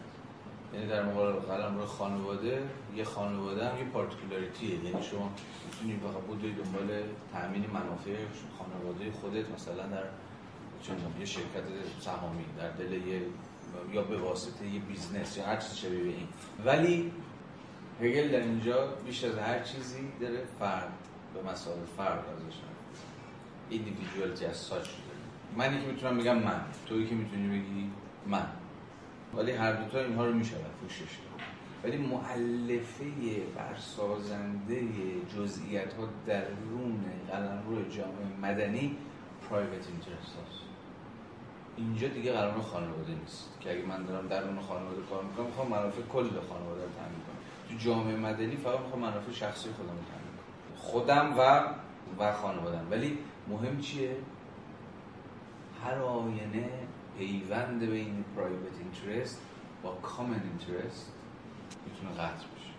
یعنی همه دنبال زدن سعی کنن گیدیم خودشون از اون بکشن دقیقا نداشتن جامعه چی میشه؟ دقیقا نداشتن چی بلای سر کشور میاد. یا آیا اون پیگیری هایی که دارن می‌کنن آیا منافع دولت رو هم تعمین می‌کنه؟ آیا در هماهنگی با منافع کل جامعه هست؟ آیا آهاد ملت هم منتفع میشن از این داستان یا نه؟ به زبان های امروزی مختلفی میشه از این داستان رو این دغدغه هگل دیگه. روی اگه ول کنیم جامعه مدنی رو چنین مینماید که اصلا قدم روی زندگی اخلاقیاتی در اون جامعه مدنی می‌تونه متلاشی بشه. اما به ما توضیح خواهد داد که چگونه جامعه مدنی اتفاقا به این مقدمه ای برای همبستگی افراد با هم تبدیل میشه. برخلاف سنت لیبرالیستی قرار روی جامعه مدنی قرار روی تعارض. تعارض من ولی خیلی وقتا به واسطه اون دست که آدم اسمیت می‌گفت من به واسطه پیگیری علاقه شخصی خودم علاقه کل جامعه رو هم یه جورایی تعمین می‌کنم. اون فصل اول کتاب معروف ثروت ملل آقای اسمیت همون فرازش که فکر کنم چندین بارم اینجا اشاره کردیم یا نونوا و آبجو ساز و نمی‌دونم فلان و بهم و اینا عاشق جمال من شما نیستن که دارن نون ما و آبجو ما و فلان ما رو دارن تعمین می‌کنن. اونا منافع شخصی خودشون دنبال می‌کنن. اما دقیقا به دلیل پیگیری منافع شخصیشون علاقه ما رو هم ساپورت می‌کنن. و این ویژگی اقتصادی سرمایه‌داری حالا از مجرای چی؟ تقسیم کنه تقسیم کار نظام پیچیده هم بسته شدن نیازهای افراد. افراد نیازهای همدیگر رو متقابلا تعمین می‌کنه اما نه از منظر اینکه عاشق جمال همدیگر همدیگر دوست دارن حس همدلی دارن به همدیگه حس شفقت دارن به همدیگر اصلا اینجوری نیست. اسمت هم می‌دونست که من نیاز تو رو دارم تامین می‌کنم. دقیقا به این دلیل که بیش از هر چیزی می‌خوام علاقه خودم دنبال کنم. ولی پیچیدگی این نظام سرمایه دارانه تقسیم کار همین. که استخدام می‌کنه علاقه شخصی منو به نفع تامین علاقه کل جامعه خب پس دو جامعه مدنی. بند 182 شخص انزمامی که در مقام شخصی جزئی.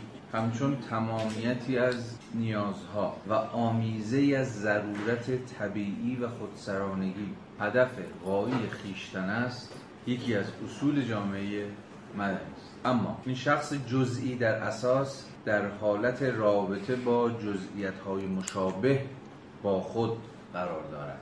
و رابطه این جزئیات ها به گونه است که هر یک از آنان خود را اظهار می کند و از وجود دیگران و در عین حال از میانجیگری اختصاصی فرم کلیت که دومین اصل جامعه مدنی است به رضایت دست می‌یابد پس در همین بند 182 هگل از دو اصل جامعه مدنی حرف اصل اول جامعه مدنی شخص جزئی.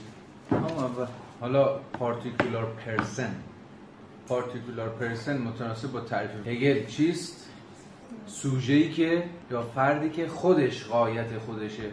مثل به صراحت داره تعریف می‌کنه دیگه. تمامیت از نیاز هاست. این خیلی مهمه. مفهوم پارتیکولار یا امر جزئی که همون فرده در قلم روی جامعه مدنی بیش از هر چیزی با مفهوم نیاز تعریف میشه این فرد در قلم روی مدنی پیگیر نیازهای خودش. و اینجا نیاز خیلی نزدیک به مفهوم حالا اینترست هر کس نیازهای خودش رو دنبال می‌کنه هر کس اینترست های خودش و منافع و علایق خودش و هدف ها و علایق خودش قایت خودش. یعنی اصلا قایت انگار افراد در جامعه مدنی اینه که بدون و برسن به این منافعشون. منافعشون رو و اهداف خودشون رو تعمین و اصل دوم از مجرای جامعه مدنی قدم روی میانجیگری شدن میان افراد و افراد از خلال این میانجی شدن یا میانجیگری شدن تشکیل یک کلیت میده حالا اون سازوکاری که درون قلم روی جامعه مدنی افراد رو با هم در نسبت قرار میده یا به زبان هگلی افراد رو در قبال همدیگه وساطت می‌کنه چی اسمش؟ خیلی خیلی ساده تر. افراد در اون جامعه یا همون بازار چجوری از مجرای چی به هم گره می‌خورن؟ یادآوری دین هگل و آدم اسمیت رو به خاطر بیارید کار تمام کدوم ساز کار؟ تقسیم کار. قلمروی جامعه مدنی قلمروی تقسیم کار. یعنی قلمروی در نسبت قرار گرفتن نیازهای افراد با هم. همین الان قبل بریک داشتیم صحبت می‌کردیم. جامعه مدنی مرحله تفاوت است که در بین راه میان خانواده و دولت جای دارد. حتی اگر رشد کامل آن پس از رشد دولت روی دهد. اینجا باز همون ماجرای تحلیل مفهومی و تحلیل تاریخی. میگه تا دولتی نباشه جامعه مدنی شکل نمی‌گیره. ولی از حیث منطقی جامعه مدنی قبل از مفهوم دولت میاد. چون باید افرادی وجود داشته باشن تا بعد در قلمرو دولت با هم یکی بشه. ولی از تاریخی اول دولت ها به وجود اومدن و بعد تضمین کردن شکل گرفتن یه چیزی به نام جامعه مدنی رو یا بازار رو یا هر چیزی. زیرا جامعه مدنی در مقام دگرگونی مستل ها خودش رو می‌گیرید در مقام دگرگونی مستلزم دولت است. یعنی انگار که دولت مقدمه بر جامعه مدنی اساس تاریخ تا آن را همچون هستی خود بسنده در برابر داشته باشد. باز یه مفهوم لیبرالی دیگه نه؟ جامعه مدنی به مسابقه یه هستی خودبسنده. لیبرال ها چی می‌گفتن؟ جامعه مدنی هستی مستقل و خودبسنده جامعه مدنی یا اون بازار رو با چه اصلی توضیح میدن لیبرال ها؟ میگن بازار واجدش نظم خود جوشه. نظم بازار که همون نظم جامعه باشه اسپانتنسه. خودانگیخته است. خودجوشه یا به زبان هگلی نجا خودبسنده است. نیازی به نهادهای غیر از و بیرون از خودش برای ردخ و فتخ امورش نداره. بازار خودش به دست خودش. از خلال مثلا قانون عرضه و تقاضا یا هر چیزی شبیه به این خودش رو تنظیم می‌کنه خودش رو سامان میده افسون بر این آفرینش جامعه مدنی به جهان مدرن تعلق دارد. یعنی جامعه مدنی خودش مفهوم مدرن یعنی چیه مفهوم مدرنه؟ دقیق باشیم اینجا. خود جهان مدرن در اینجا معلفه بنیادینش چیه؟ جامعه مدنی با تعریفی که نسبی که ازش به دست دادیم و حالا در ادامه بیشتر بر سرش صحبت خواهیم کرد هگل داره میگه محصول جامعه مدرن. جامعه مدنی به مسابقه قلمرو تقسیم کار. قلمرو سلف اینترست ها قلمرو فعالیت اقتصادی افراد. قلمرو بازار. هر چیزی شبیه محصول جامعه مدرن. پس این جامعه یا جهان مدرن معلفه عمدهش چیه؟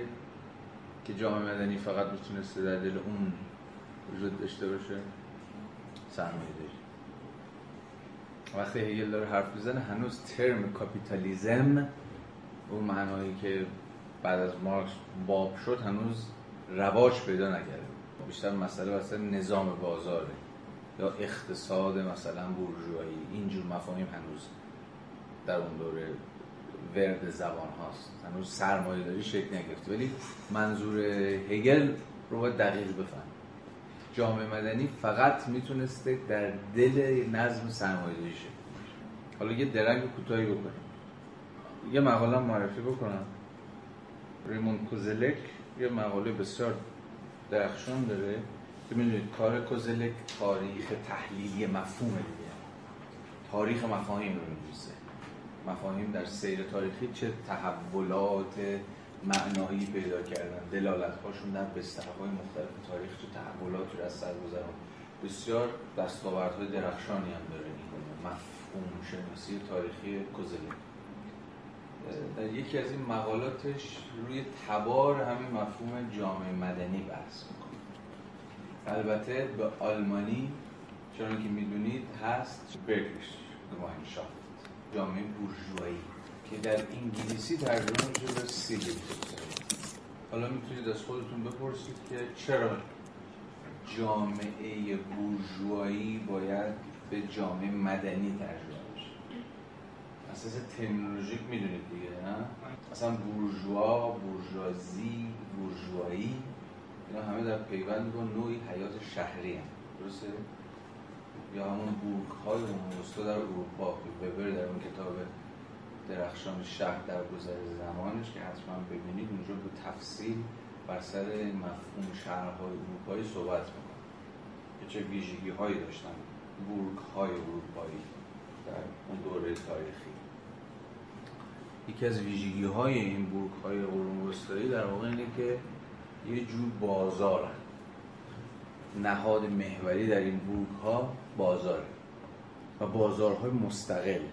و هر بورگ هم برای خودش یه نظم سیاسی کم و بیش مستقل. و واجد یه نوعی نظام غذایی و نظام به اصطلاح محکمه باز مستقل خاص خودشه. امنیت در چارچوبش تأمین شده است. در ارتباط با دیگر بورک ها و غیره و غیره. ویژگی که وبر براش برمی مثلا ریشه شکل گرفتن بورژوا در مقام شهرنشینی که بیشتر از چیزی درگیر فعالیت تجاری و بازرگانیه از همین بورکا شکل گرفت. یعنی بورژوا در گام اول صفتی بود برای نوع خاصی از فعالیت اقتصادی. بعد به معنای وسیع کلمه نامی شد برای شهرنشینی. یا به تعبیری این دوتا رو می‌تونیم با هم دیگه ترکیب کنیم دیگه.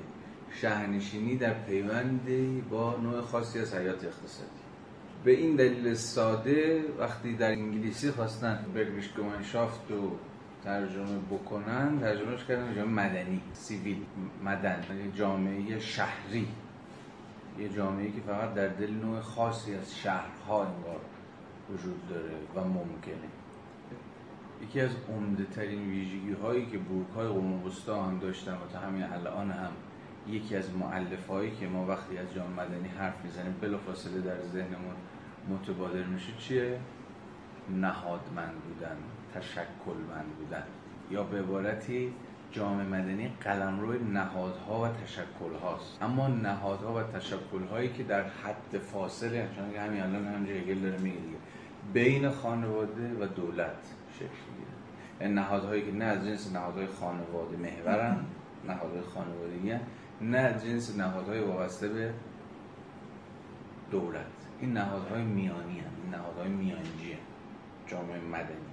حالا این نهادها می‌تونن نهادهای اقتصادی باشن مثل چی مثلا؟ اتحادیه ها سندیکا. چه اتحادیه ها سندیکا؟ کارفرمایی چه کاریه؟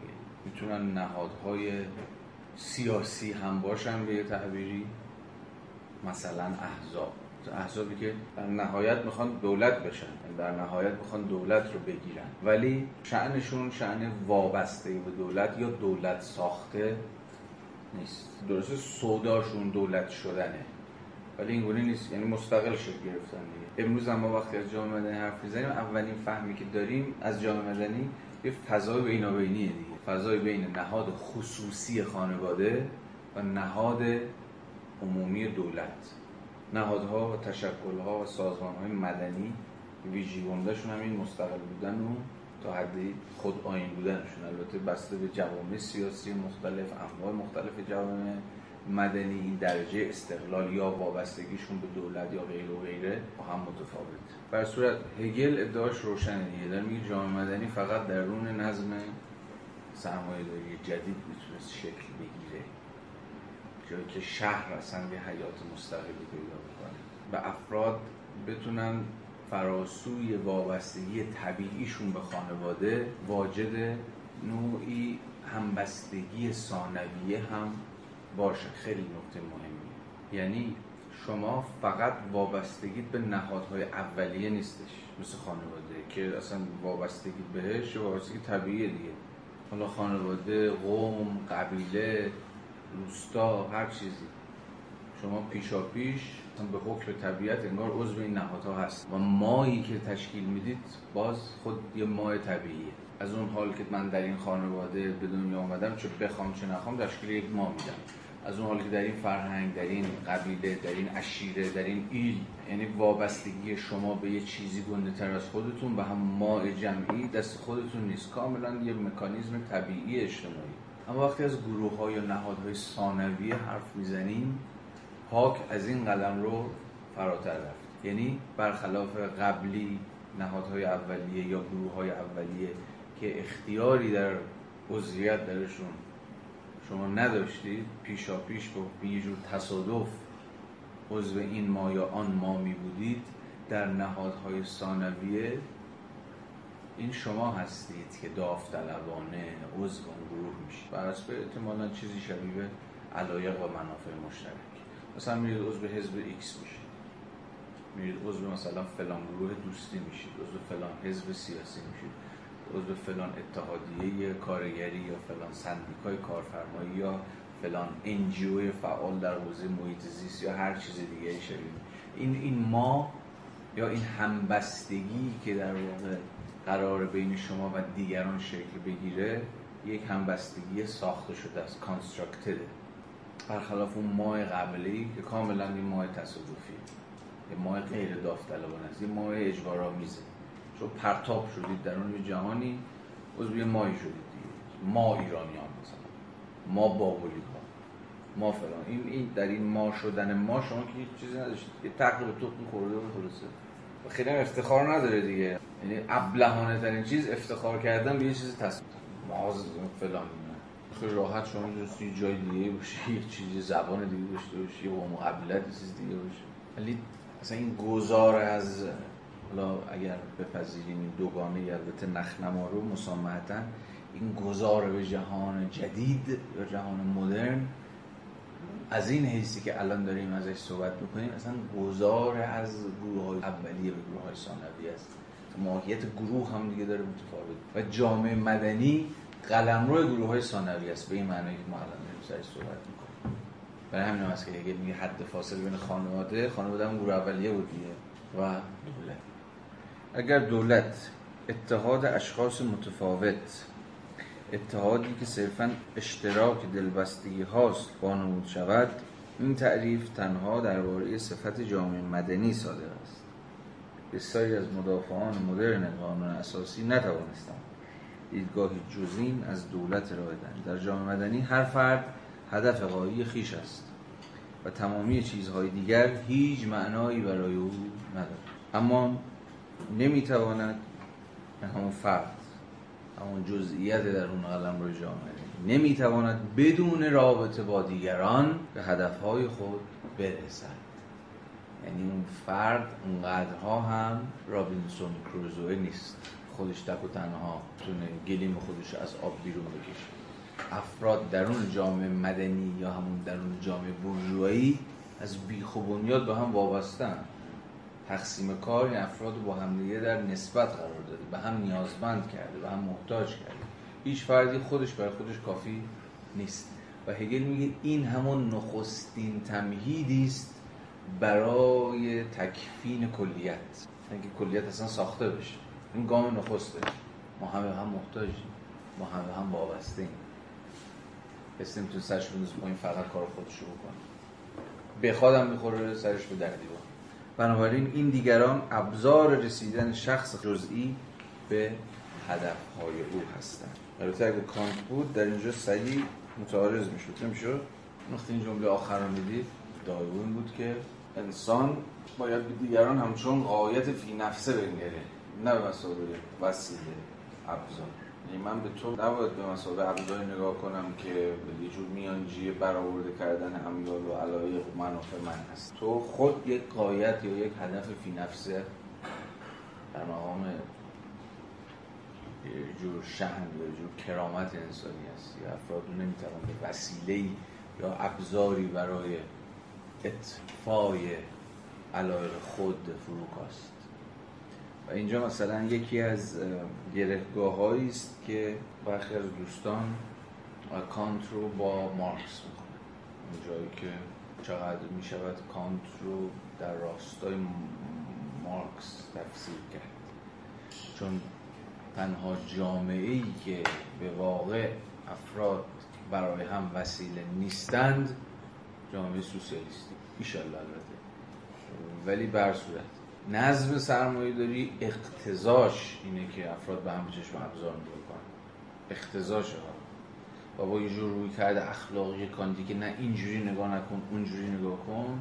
کاری از پیش نخواهد رفت. چون این خود یک فورس عینی داره که همه برای هم ابزار باشن جور اخلاق زیستن شما نمی‌تونید این داستان رو حل و فصل کنید. مستلزم جور گذار ابژکتیو به جامعه است که افراد در آن قایت های فی نفسه باشند و نه ابزارهای برای رسیدن افراد به علاقه و منافع خودشون.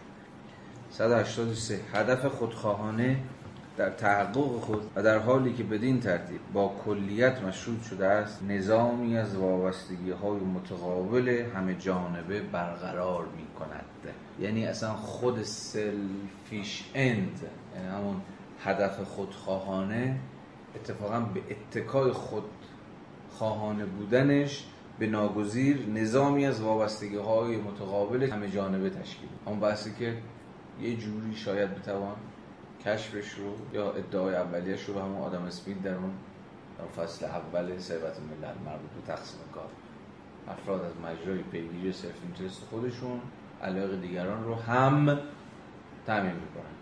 و این همون چیزی که هگل اسمش می‌ذاره نظامی از وابستگی های متقابل همه جانبه. به گونه ای که معیشت و بهروزی فرد و وجود بر حق او با معیشت بهروزی و حقوق همگان در هم آمیخته و به این امور وابسته است. و تنها در این بستر فعلیت و تأمین دارد. این فرازهای هگل رو فقط در کنار اسمیت می‌تونید بخونید و بفهمید. و می‌دونید هگل اسمیت رو خونده بود دیگه. و این فرازها چیزی جز بازنویسی دعاوی اسمیت نیستش. حالا به زبان هگلی 184 افسوده در اینجا امر اخلاق گرایانه یعنی در درون قلمرو جامعه مدنی غرقه در مرزهای افراطی خود است. هگل در هر یک از این بندها یه سمت و سوی ماجرا رو داره بحث می‌کنه. تو بند قبلی نشون داده بود که ببین افراد در قلمرو جامعه مدنی اونقدر با حال خودشون رها نیستن هر کار می‌خوان بکنن بکنن. نظامی از به هم پیوستگی ها وجود داره که افراد به هم دیگه وابسته می‌کنه افراد به هم نیازمند می‌کنه. حالا تو 184 ناگهان تأکید خودش رو عوض می‌کنه و میگه ببین در اون قلم روی جامعه مدنی امر اخلاق گرایانه غرقه در مرزهای افراطی خود است. حالا ببین منظورش و یگانگی بیواسطه خانواده از هم پاشیده و به کسرت تبدیل شده است. در اینجا واقعیت برونیت است. از هم پاشیدن مفهوم است. مفهوم زندگی اخلاقی رو کلا از هم پوشیده. اینجا هگل ظاهرا وارد یه جور فاز مرسی سرایانی شده. مرسیه هم کلیت که از دست رفته و افراد درون جامعه مدنی رو تقسیم شدن به افراد خودخواهی که به گونه افراطی به دنبال اینن که فقط بگردن دنبال منافع خودشون. خودبسندگی عناصر رها شده و موجود آن است. هرچند که جزئیت و کلیت در جامعه مدنی از هم جدا شدند باز هم به هم پیوسته و مشروط به یکدیگر. این همزمان جامعه مدنی هر دوتا اینا رو داره. هم جزئیات چون که دیدیم ما به فرد تبدیل میشیم هم مقدمات شکلگیری کلیت هم درش فراهمه از اون حالی که افراد به هم گره خورده به هم وابستن محتاج به هم دیگه. نظام تقسیم کارم داره. این گام های کلیتی یابی رو درون خود قلمرو جامعه مدنی پیش ببره هرچند هر یک از این دو ضد دیگری می نمایاند و تصور می کند که می تواند با دور کردن آن دیگری از خود وجود داشته باشد. باز هم هر یک شرط آن بدین سان مثلا بیشتر مردم پرداخت مالیات را تجاوز به جزئیت خود تصور می کنند بعدها در قرن بیستم سرکله یه پیدا شد که با صدای بلند ما بگن مالیات دزدی است دیگه مثلا نولیبرالیسم یکی از شعار اصلیش هم دیگه. یه کنایی هم داره اون جمله معروف پرودون دیگه. نیمه اول قرن 19 هم مالکیت دزدی است که نهایت حرفی بود که شاید یه چپگرا می‌تونست بزنه. راستگراها در برابر مالیات دزدی. یعنی دولت میاد دست می‌کنه تو جیب بنده محصول کار و تلاش من از جیب من برمی‌داره تو جیب خودش. این اگر دزدی نیست پس چیست؟ از همون موقع یعنی از همون قرن 18 و 19 هم این بحث بر سر اینکه آیا واقعا مالیات اصلا مشروع هست یا نیست وجود داشت. و خیلی طرفداران در موقع نظم اقتصادی سرمایه دارانه معتقد بودن که مالیات هیچ وجهی نداره. برداشت از جیب شهروندان. جیبی که شهروند در قبالش حق داره. چون محصول تلاش و کوشش و تقلد خودش. حالا ببینید هگل چجوری اینا در نسبت قرار میده. بدین سان مثلا بیشتر مردم پرداخت مالیات را تجاوز به جزئیات خود تصور می‌کنن. یعنی عنصری دشمنانه که به خود آنان زیان میرسان اما هر اندازه هم که این تصور درست به نماید جزئیت دفعهای خود مردم بدون امر کلی نمی‌تواند ارضا شود. اینو در نسبت مثلا مالیات چجوری توضیح میده متوجه شدین چیکار داره می‌کنه دیگه؟ میگه بعضی میگن مالیات نه پیف پیف چون این خلاف اصل جزئیاته. خلاف اصل اینکه هر فرد نسبت به جیب خودش مالکه دیگه. اما هگل داره میگه که زهی خیال باطل.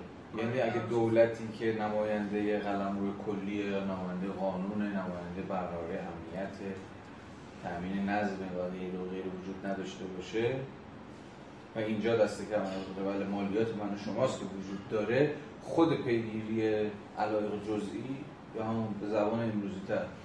کسب و کار امنیت کسب و کار هم مثلا محقق میشه یه دولت ضعیف نمی‌تونه حافظ مثلا امنیت کسب و کار شما باشه. برای این اگر می‌خواد که کسب و کار شخصی خودتون رو با فراغ و بال با دلی آرام و قلب مطمئن دنبال بکنید در این حال باید یه ساحت کلی که همون دولت و همون قوانین کلی دولت هم باشه وجود داشته باشه که اساسا چنین چیزی ممکن بشه. خب دست کم دولت های بورژوایی یعنی دولت های غیر رانتیر دولت هایی که دستشون تو جیب مردم دیگه از قبل مالیات دولت رانتیر اما جیبش تو چیه؟ نه. جیبش تو منابعیه که کاری براش صورت نگرفته دولت رانتیر یعنی دولتی که منابعی داره که براش کاری انجام نده مثلا مسئول چه همین چیز منابع طبیعی اصلا رانت یعنی درآمد بدون کار. بعد وقتا به اجاره هم ترجمه میشه. مثلا رنت یعنی اجاره دیگه. اجاره میشه درآمدی که ازش کاری نکردی. یه چیزی داری مثلا زمین داری اجاره خونه داری بعد این مفهوم حالا خیلی گسترده دولت رانتیر هم یعنی دولتی که درآمدهای بادآورده داره. پس اینجا معلومه چیکار داره می‌کنه دیگه ها؟ سیر استدلالی هگل چیه؟ درسته؟ 185 جزئیت در خود از سوی با برآوردن نیازهای خود خودسرانگی احتمال پذیر و بلحوثی سوبژکتیو. از هر سو زیاده روی می‌کنن.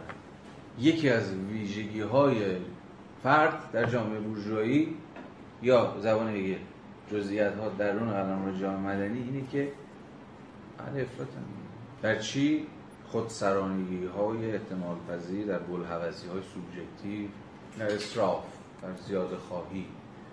این همون توضیح اون جمله اول افسوده بند 184 دیگه؟ مرزهای افراطی خود. و خود را در مفهوم جوهری خود و با عمل لذت بردن نابود می‌کنه یه فرد هر آینه با این اشتیاق افراطی و بی حد خودش به انجویمنت ممکن متلاشی کنه خودش. یعنی تا ته بازی بره. نه اساس وجودی ها. اساس متلاشی کردن رشته ها و تارپود و پیوند های اجتماعی نه اون موقع نبود این چیزا. از سوی دیگر ارزای نیازهای ضروری و احتمالی همچون چیزی هیجانی و همواره وابسته به احتمال پذیری بیرونی و خودسرانگی و در این حال محدود به تأثیر کلیت در ذات خود احتمالی است. جامعه مدنی در این ازداد و در همامیختگی آنها منظری اسرافکاری و فلاکت را در کنار تباهی جسمی و اخلاقی که در هر دو اینها مشترک است به نمایش می افسودش رو ببینید جزئیت در خود اسرافکاری بی حد و مرز است و شکل‌های این اسرافکاری خود بی حد و مرز است. آدمیان با وانمودها و تصورهای خود حوثهای خود را که برخلاف غرایز حیوانی دایره بسته را تشکیل نمی‌دهند گسترش می‌دهند. و آنها را تا نامتناهی دروغین میکشانند. جالبه. داره میگه قلم روی نیاز هم قلم روی نامتناهیه. اما نامتناهی دروغینه. یعنی نیازهایش حدی نداره. همینجوری شما می‌تونید بیشتر و بیشتر بخواهید. بیشتر و بیشتر بطلبید. و این همون معنای یه تعبیری اصرافکاری است. چیزی نداره. این خواهش این تمنیات این نیاز که از هیچ منطقی تبعیت نمی‌کنه هیچ اقلانیتی برای حاکم نیست. و هر سمت و سوی می‌تونه بره. هر چیزی رو می‌تونه بخواد. ما امروز خیلی بهتر از هگل با این واقعیت داریم زندگی می‌کنیم اصلا دیگه. حالا دیگه ما احتمالا نمیگیم نیاز احتمالا میگیم میل دیگه. خود امیال رو چه, چه پایی میشه دستکاری کرد؟ امیال رو چه پایی میشه تربیت کرد؟ جهت داد. با نظام رسانه ها با پروپاگاندا با مد با هر چی که شما فکر اما از سوی دیگر محرومیت و نیازمندی هم بی حد و مرز. و این وضعیت آشفته تنها با مداخله نیرومندانه دولت اینجاست که به تمام از سنت لیبرالی داره فاصله می‌گیره. می تواند به حالت هماهنگی بازگردانده شود. یعنی حالت تفاوت حالت جزئیت که همون الان جامعه مدنی باشه به این دلیل که هر کسی سر در پی سودای خیش دارد حالت هم نوایی و هماهنگی اجتماعی نیست.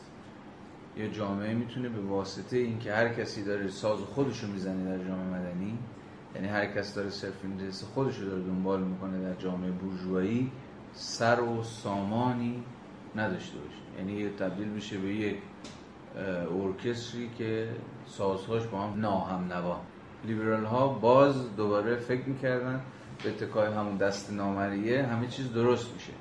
نه نیاز به دولت نیست. نظم خودجوشی هست که به اتکای اون اگه هر کس آزاد باشه که کار خودشو بکنه در نهایت جامعه مسابقه کل هم رو پا نگران نباید بود. مداخله بیشتری لازم نیست. حالا چه دولت مداخله کنه چه کلیسا مداخله کنه چه هر چیزی دیگه. کافیه. فقط به افراد آزادی بدید. جامعه رو یا همون بازار رو به حال خودش رها بکنید. کار خودش رو بکنه. در نهایت یه سامانی که کاملا خودجوشه کاملا خود آینه حاصل خواهد شد. هنوزم اساس سنت لیبرالی و نو لیبرالی همینه ولی سنت هگلی می‌بینیم در کنار بسیار از دیگر سنت ها قائل به ضرورت مداخله دولته. چون فکر می‌کنه که اصلا چیزی به نظم خودجوش وجود نداره یا اون نظم خودجوش در نهایت یک نظم چیه؟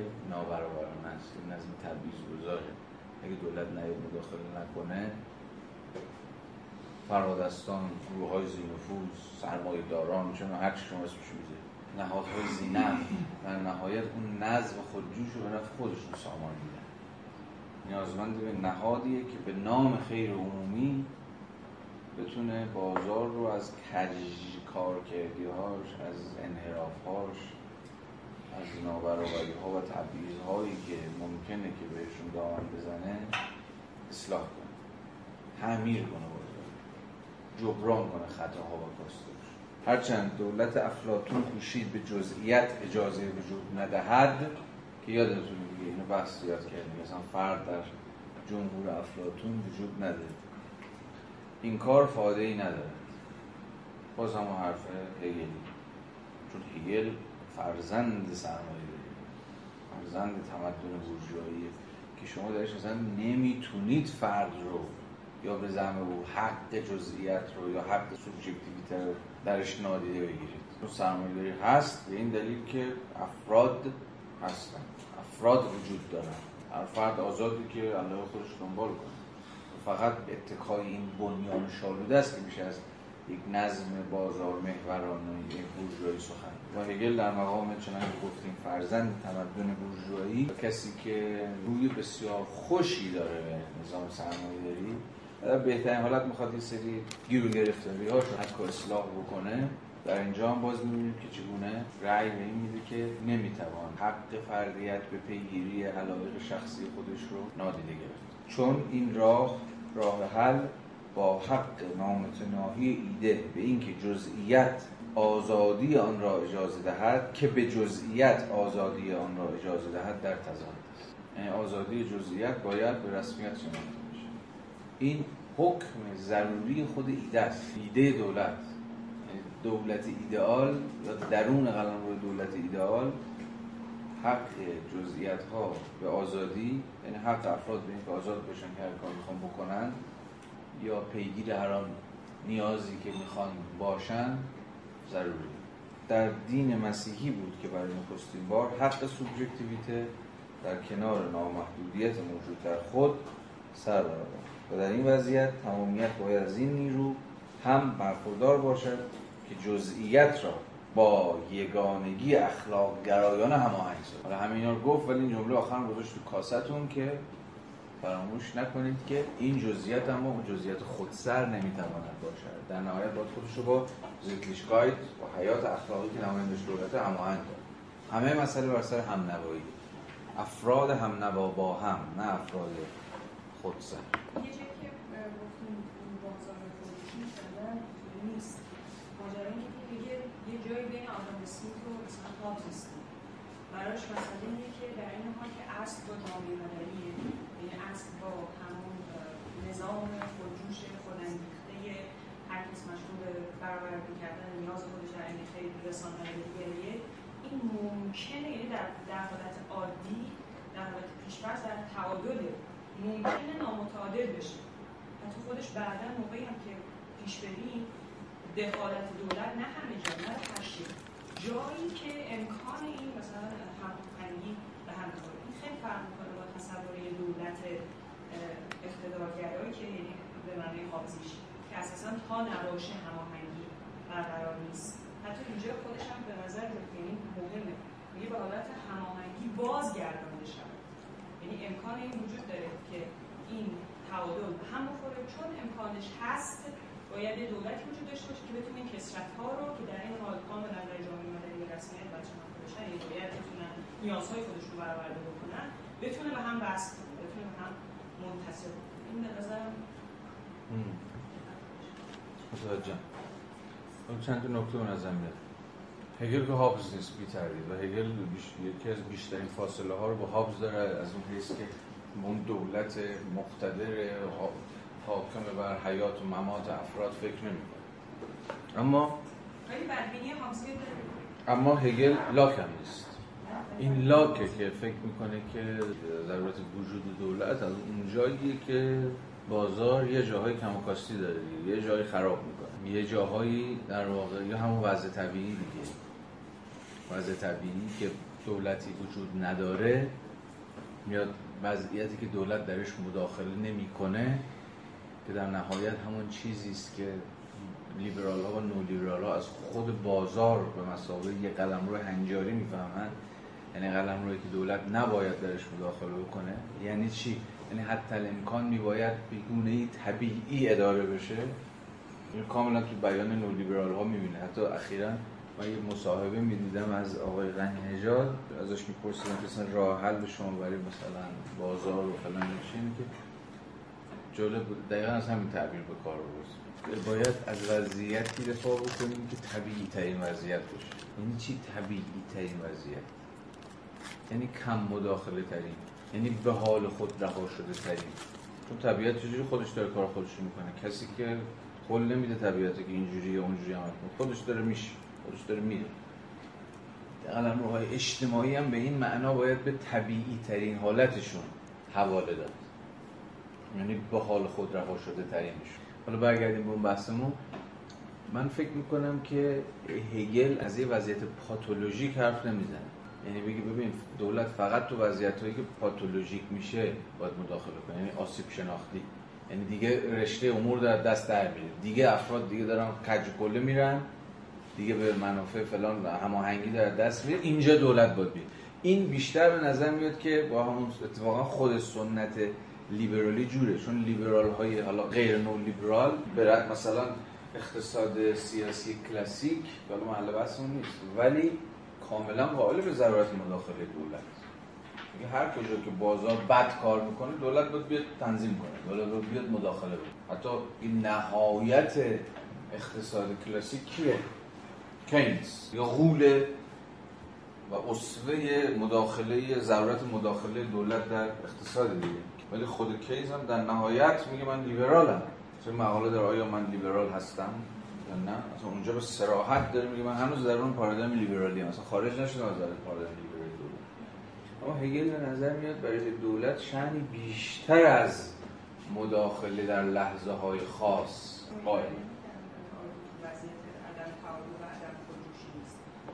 که پیش بریم خود جامعه مدنی هم که واجب کنترل کردن خودشه اینجوری نیستش که مثلا یه جامعه مدنی داشته باشیم که دقیقا همکاران حافظی کاملا نیاز به مداخلات مستقیم و آمرانه دولت داره تا از آشوب نجات پیدا کنه این نیست که جامعه مدنی برای خود کنترلی داره یعنی من فکر می‌کنم این ابهام از اینجا نشونش کنه این دو تا مفهوم ضرورت برای تمایز ضرورت مثلا یک لیبرال برای دخالت اقتصاد دولت در مواقع مثلا ایجاد ناامنی یا اختلال در بازار ازش یاد می‌کنه به اون شکل از ضرورت در برای مداخله دولت رو ازش صحبت می‌کنه خیلی از متمایزن به نظر من من اینجوری فکر می‌کنم شما یک زمانی هستش که یک دولت رو دارید که می‌توانید نداشته باشید و یک ارزایی که می‌توانید استفاده کنید می‌توانید استفاده نکنید این نوع ضرورت کاملا یک انتخاب سوبژکتیو در واقع در حالی که شما در هگل مفهوم دولت اون نحوه مداخله و ورودش به ساحت در جامعه مدنی اساسا از یک ضرورت کاملا objective نشد اصلا اصلا بقای خود در واقع این کلیتی که حالا می‌خواد داره در واقع این مسیر شدن پیش میره مربوط به به این نقطه برسه حالا این یعنی اون نگاه ارزانگونه که لیبرال‌ها در واقع دولت دارن با این شکل از نگاه بایدگونه دولت به نظر من چون متفاوته ما نمی‌تونیم بگیم که در واقع چون هابز آنگونه میگرد مثلا باید به دیگه نزدیک یا شبیه نه به نظر ما بین این دو مفهوم از ضرورت هم وجود البته کلاس رو اندیشهش قرارش داد بین و هیچ نیاز من یه قدم برام برسم مثلا شما. ولی من یه قدم رفتم عقب‌تر برای اینکه بگم تحلیل مسئله درست نیست. همین. ببینید خانش بینامتنی هگل فوق العاده مهمه. مثل همین الان نکته ای که تو صحبت بچه ها بود اینکه هگل مثلا نسبتش با اسمیت چیه؟ نسبتش با هابز چیه؟ چقدر از هابز دوره؟ چقدر به اسمیت نزدیکه؟ چقدر از اسمیت دوره به هابز نزدیکه؟ این بازی یک تفکر در لابلای دیگر مواضع خیلی نکته است. یعنی شما هر چقدر که تسلط بین رو تقویت کنید یعنی به همون که هگل می‌خونید اسمیت هم بخونید و همون که هگل رو می‌شناسید لاک رو هم بشناسید یا هابز رو هم خونده باشید. در توپولوژی بحث به شما کمک می‌کنه. چون این تیپ فهم ها مستلزم جور فهم توپولوژیک هم هست دیگه. مکان شناسانه هم هست. یعنی که هگل کجا بذارید؟ این همون پازل است دیگه. هگل بذارم کجای این موازنه؟ کجای این عرصه تفکرها و مواضع و سنت ها و جریان های فکری؟ دوری و نزدیکی همزمانش مثلا به این و اون چی هست و چی نیست. این هم بنابراین به هر صورت نکته است. در نوع خود در بند 187 باری دیگر هگل از ضرورت و اهمیت تربیت حرف می‌زنه و نقشی که برای طبیعت برای هماهنگ ساختن فرد با کل قائل مثلا کاری که تربیت باید بکنه همینه دیگه. منو تبدیل بکنه به این نوع. منو تبدیل کنه به عضوی از یه چیزی گنده تر از خودم. منو تبدیل کنه عضوی از جامعه. به این منو طبیعت همواره باید نوعی از همنوایی تولید بکنه. تربیت اجتماعی. نوعی از همنوایی اجتماعی باید پیوند خوردن افراد به هم رو در کسوت یک ماه جمعی در کسوت یک کل رو باید پیش ببره. تربیت. من رو بتونه از سطح فردی و جزئی خودم چند قدم بیاره بالاتر. منو ارتقا بده که فقط تو که دماغمو نبینم فقط به خودم ننگرم. چیزی فراسوی خودم رو هم بتونم تشخیص بدم. تو افسوده نگاه کنید. مراد از مردم تربیت یافته شاید در درجه نخست کسانی باشد که همان کاری را می‌کنن که دیگران هم می‌کنن یعنی یه جور الگوهای رفتاری انگار نه؟ اما جزئیات های شخصی خود را به رخ نمی‌کشن در حالی که دقیقا همین جزئیات هاست که مردم تربیت نایافته آنها رو به نمایش می‌گذارن انگار که داره از این حرف می‌زنه که تربیت شما رو در نهایت چون عضوی کل می‌کنه دیگه شما انقدر هی نمی‌خوای بگی منم منم. سادهش میشه دیگه. ولی میگه آدمایی که آن ادوکیتدن هی می‌خوان خودشون رو که من بودم که فیل هوا کردم رو یا من اینم یا من اونم رو هی اینو می‌خوان انگار علم بکنن. یعنی انگار تربیت یه جور آموزش وی میکینگ هم هست. ما شدن هم هست. اما بازم باز حواسون باشه ما داریم یه مای خیلی خطرناک داریم. یا مایی داریم که می‌تونه بالقوه خطرناک باشه. اما مای گروه اولی است. یعنی چیز طبیعی که شما به حال تو خورده و پرد شدید درش و احساس می‌کنید توش کیپ شدید توش گیر کردید هیچ هم, هم نمی‌تونید خودتون آزاد کنید. بگید من. اما مایی که محصول کنش آزادانه و داوطلبانه منهایی است که به واقع متفاوت شدن میشه اون ما حساب باز کرد. اون ما ساخته شده. یادتونه دیگه. هگل گفته بود اگر قرار وحدتی در کار باشه در اینجا مایی وجود داشته باشه اول باید جدایی در کار باشه. اول باید منهایی وجود داشته باشه تا بعدا به کسبت یک ما خودشونو تعریف کنن. این خیلی نکته مهمیه.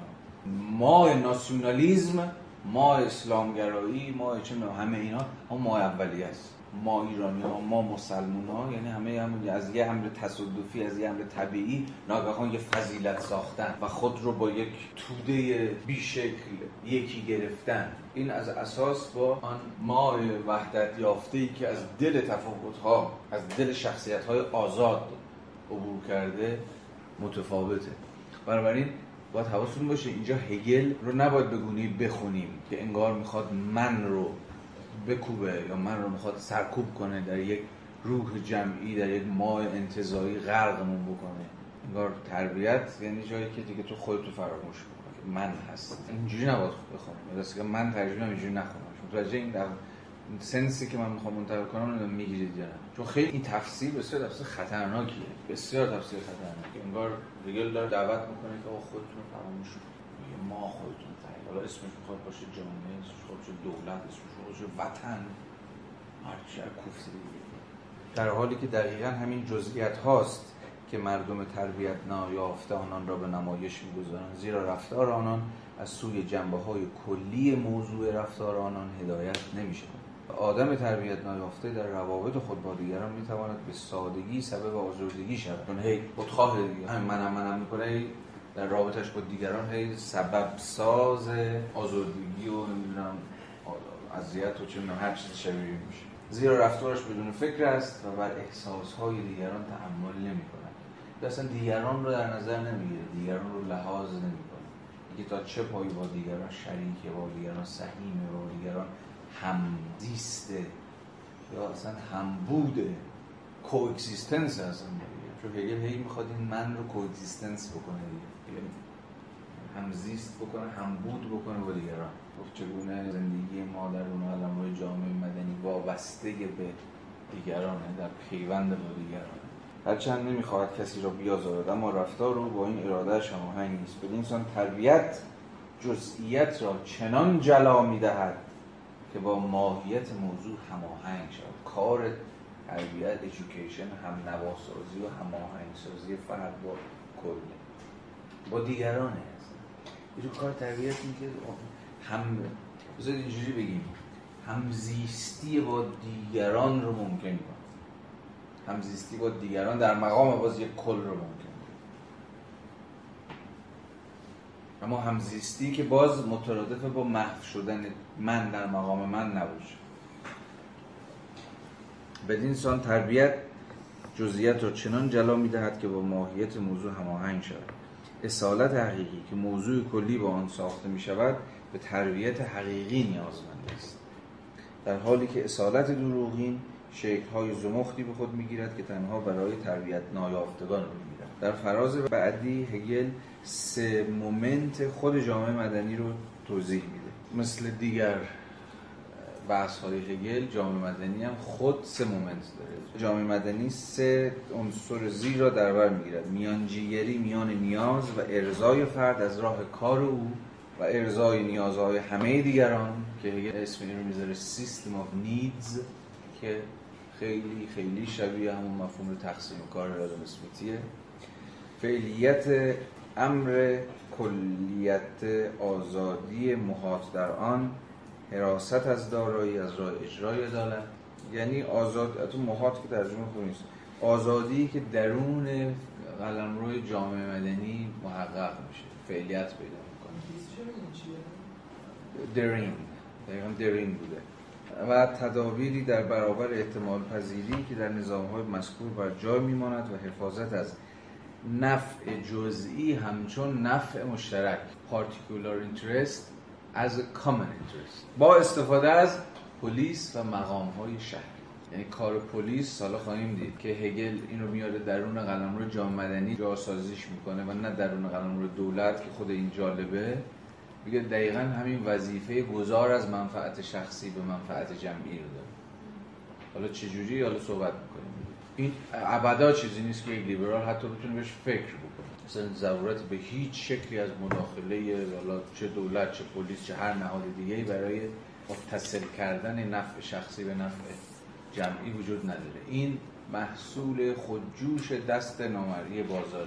اینکه علاقه شخصی به منافع همگانی گره در بند 189 خب هگل از دانش اقتصاد سیاسی حرف می‌زنه و اهمیتی که اسمیت جان پاتیسته و ریکاردو براش دارن و اقتصاد سیاسی رو که در واقع منظورمون اقتصاد سیاسی لیبرالیستیه رو هگل در اینجا به مسابقه اعتبار تفکر تکریم می‌کنه. در صفحه 243 خط سوم موضوع اقتصاد سیاسی دانشی که به تفکر اعتبار میبخشد. چرا؟ زیرا قوانین را کشف می کند که بر انبوهی از رویدادهای احتمالی حاکم است. تکریمش برای اقتصاد سیاسی از جنس همون تکریمی که برای فلسفه داره.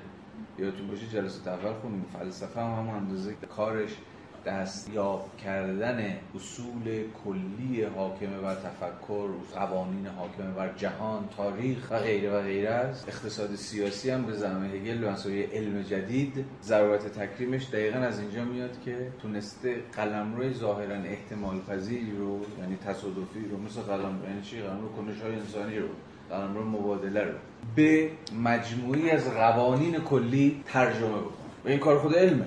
کار خود علم اینه که تا می‌تونه از سطح کانتینجنسی فاصله بگیره دیگه. و ضرورت ها رو در مقام کشف سیستم قوانین حاکم بر یک پدیده رو توصیف کنه. زیرا اقتصاد سیاسی قوانین رو کشف می‌کند که بر انبوهی از رویدادهای احتمالی حاکم است. منظره جذابی است دیدن اینکه چگونه تمامی این به هم پیوستگی ها بر همدیگر باستاب دارند. چگونه پهنه های جزئی در هیئت گروه در کنار هم جای می‌گیرند بر هم تأثیر می‌گذارند. و به همدیگر یاری میرسانند یا مانع یکدیگر می‌شوند. از آنجا که در ظاهر همه چیز بستگی به اراده خودسرانه فرد دارد این شبکه کنش ها که در نگاه نخست باور نکردنی می نماید به ویژه شایان توجه است. این شبکه به منظومه سیاره ها می ماند که در چشم ما چیزی جز حرکات بی نظم نمی نماید با این حال قوانین حاکم بر آن را می توان شناخت. به این معنا انگار که اقتصاد همون قوانین حاکم بر کنش های انسانی در مقام شبکه پیچیده از مبادلات و تعامل ها این حرف البته صد اندی سال بعد از هگل برای اولین بار کسی چون میزس زد. که ادعا می‌کرد اقتصاد بنیادهاش بر قسمی پراکسیولوژی استواره. یعنی پراکسیولوژی پراکسیس شناسی یا کنش شناسی. و علم بودن اقتصاد اساسا مشروط به امکان کشف قوانین حاکم و کنش های فردی. تازه اونم قلمرویی که به حکم سوبژکتیو بودنش انگار هیچ قانونی نمیشه برش گذاشت. کنش های انسانی سوبژکتیو دیگه تابع ذهنیات معانی نیت ها و هر آن چیزی سوبژکتیو که کاملا تصادفی کاملا contingent کاملا بستگی به تو من این اون ایکس این سنت اون جهان بینی اون موقعیت متغیره اما اینکه چگونه می‌توان اقتصاد رو بر بنیادهای praxeology سوار کرد دعوی عمده اقتصاددان نولیبرالی مثل میزسه تا حدی اینجا هگل داره نسبت میده خود دانش اقتصاد سیاسی. مطالعه شبکه پیچیده کنش های افراد و اون که برخلاف تصور اصلا بی نیست باری به هر جهت نیست. کاملا قاعده منده و می‌توان این قواعد رو شناخت.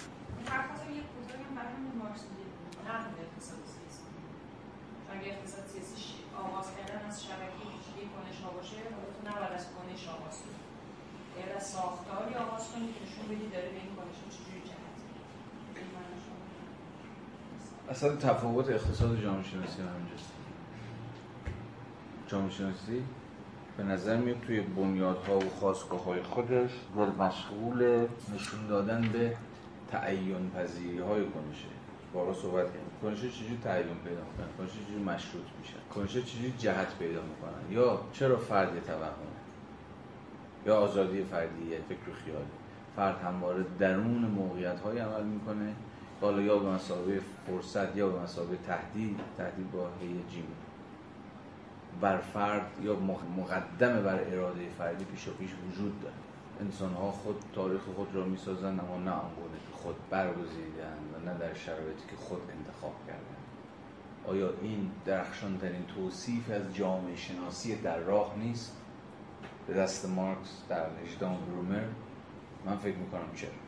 مارکس بدون که از سوسیولوژی حرف بزنه ولی اصلا با همین بندی داره سوسیولوژی رو تعریف سوسیولوژی ما همینش بود. مثلا کنش دست به کنش می‌زنن اما روی یه شرایطی خودشون انتخاب حالا جامعه شناسی اصلا مطالعه این social condition هاست. حالا می‌خواست بشه بزا فرهنگ می‌خواست بشه بزا ساختار می‌خواست بشه بزا هستی اجتماعی یا هر چیزی. اوکی؟ مرسی. خداحافظ. تا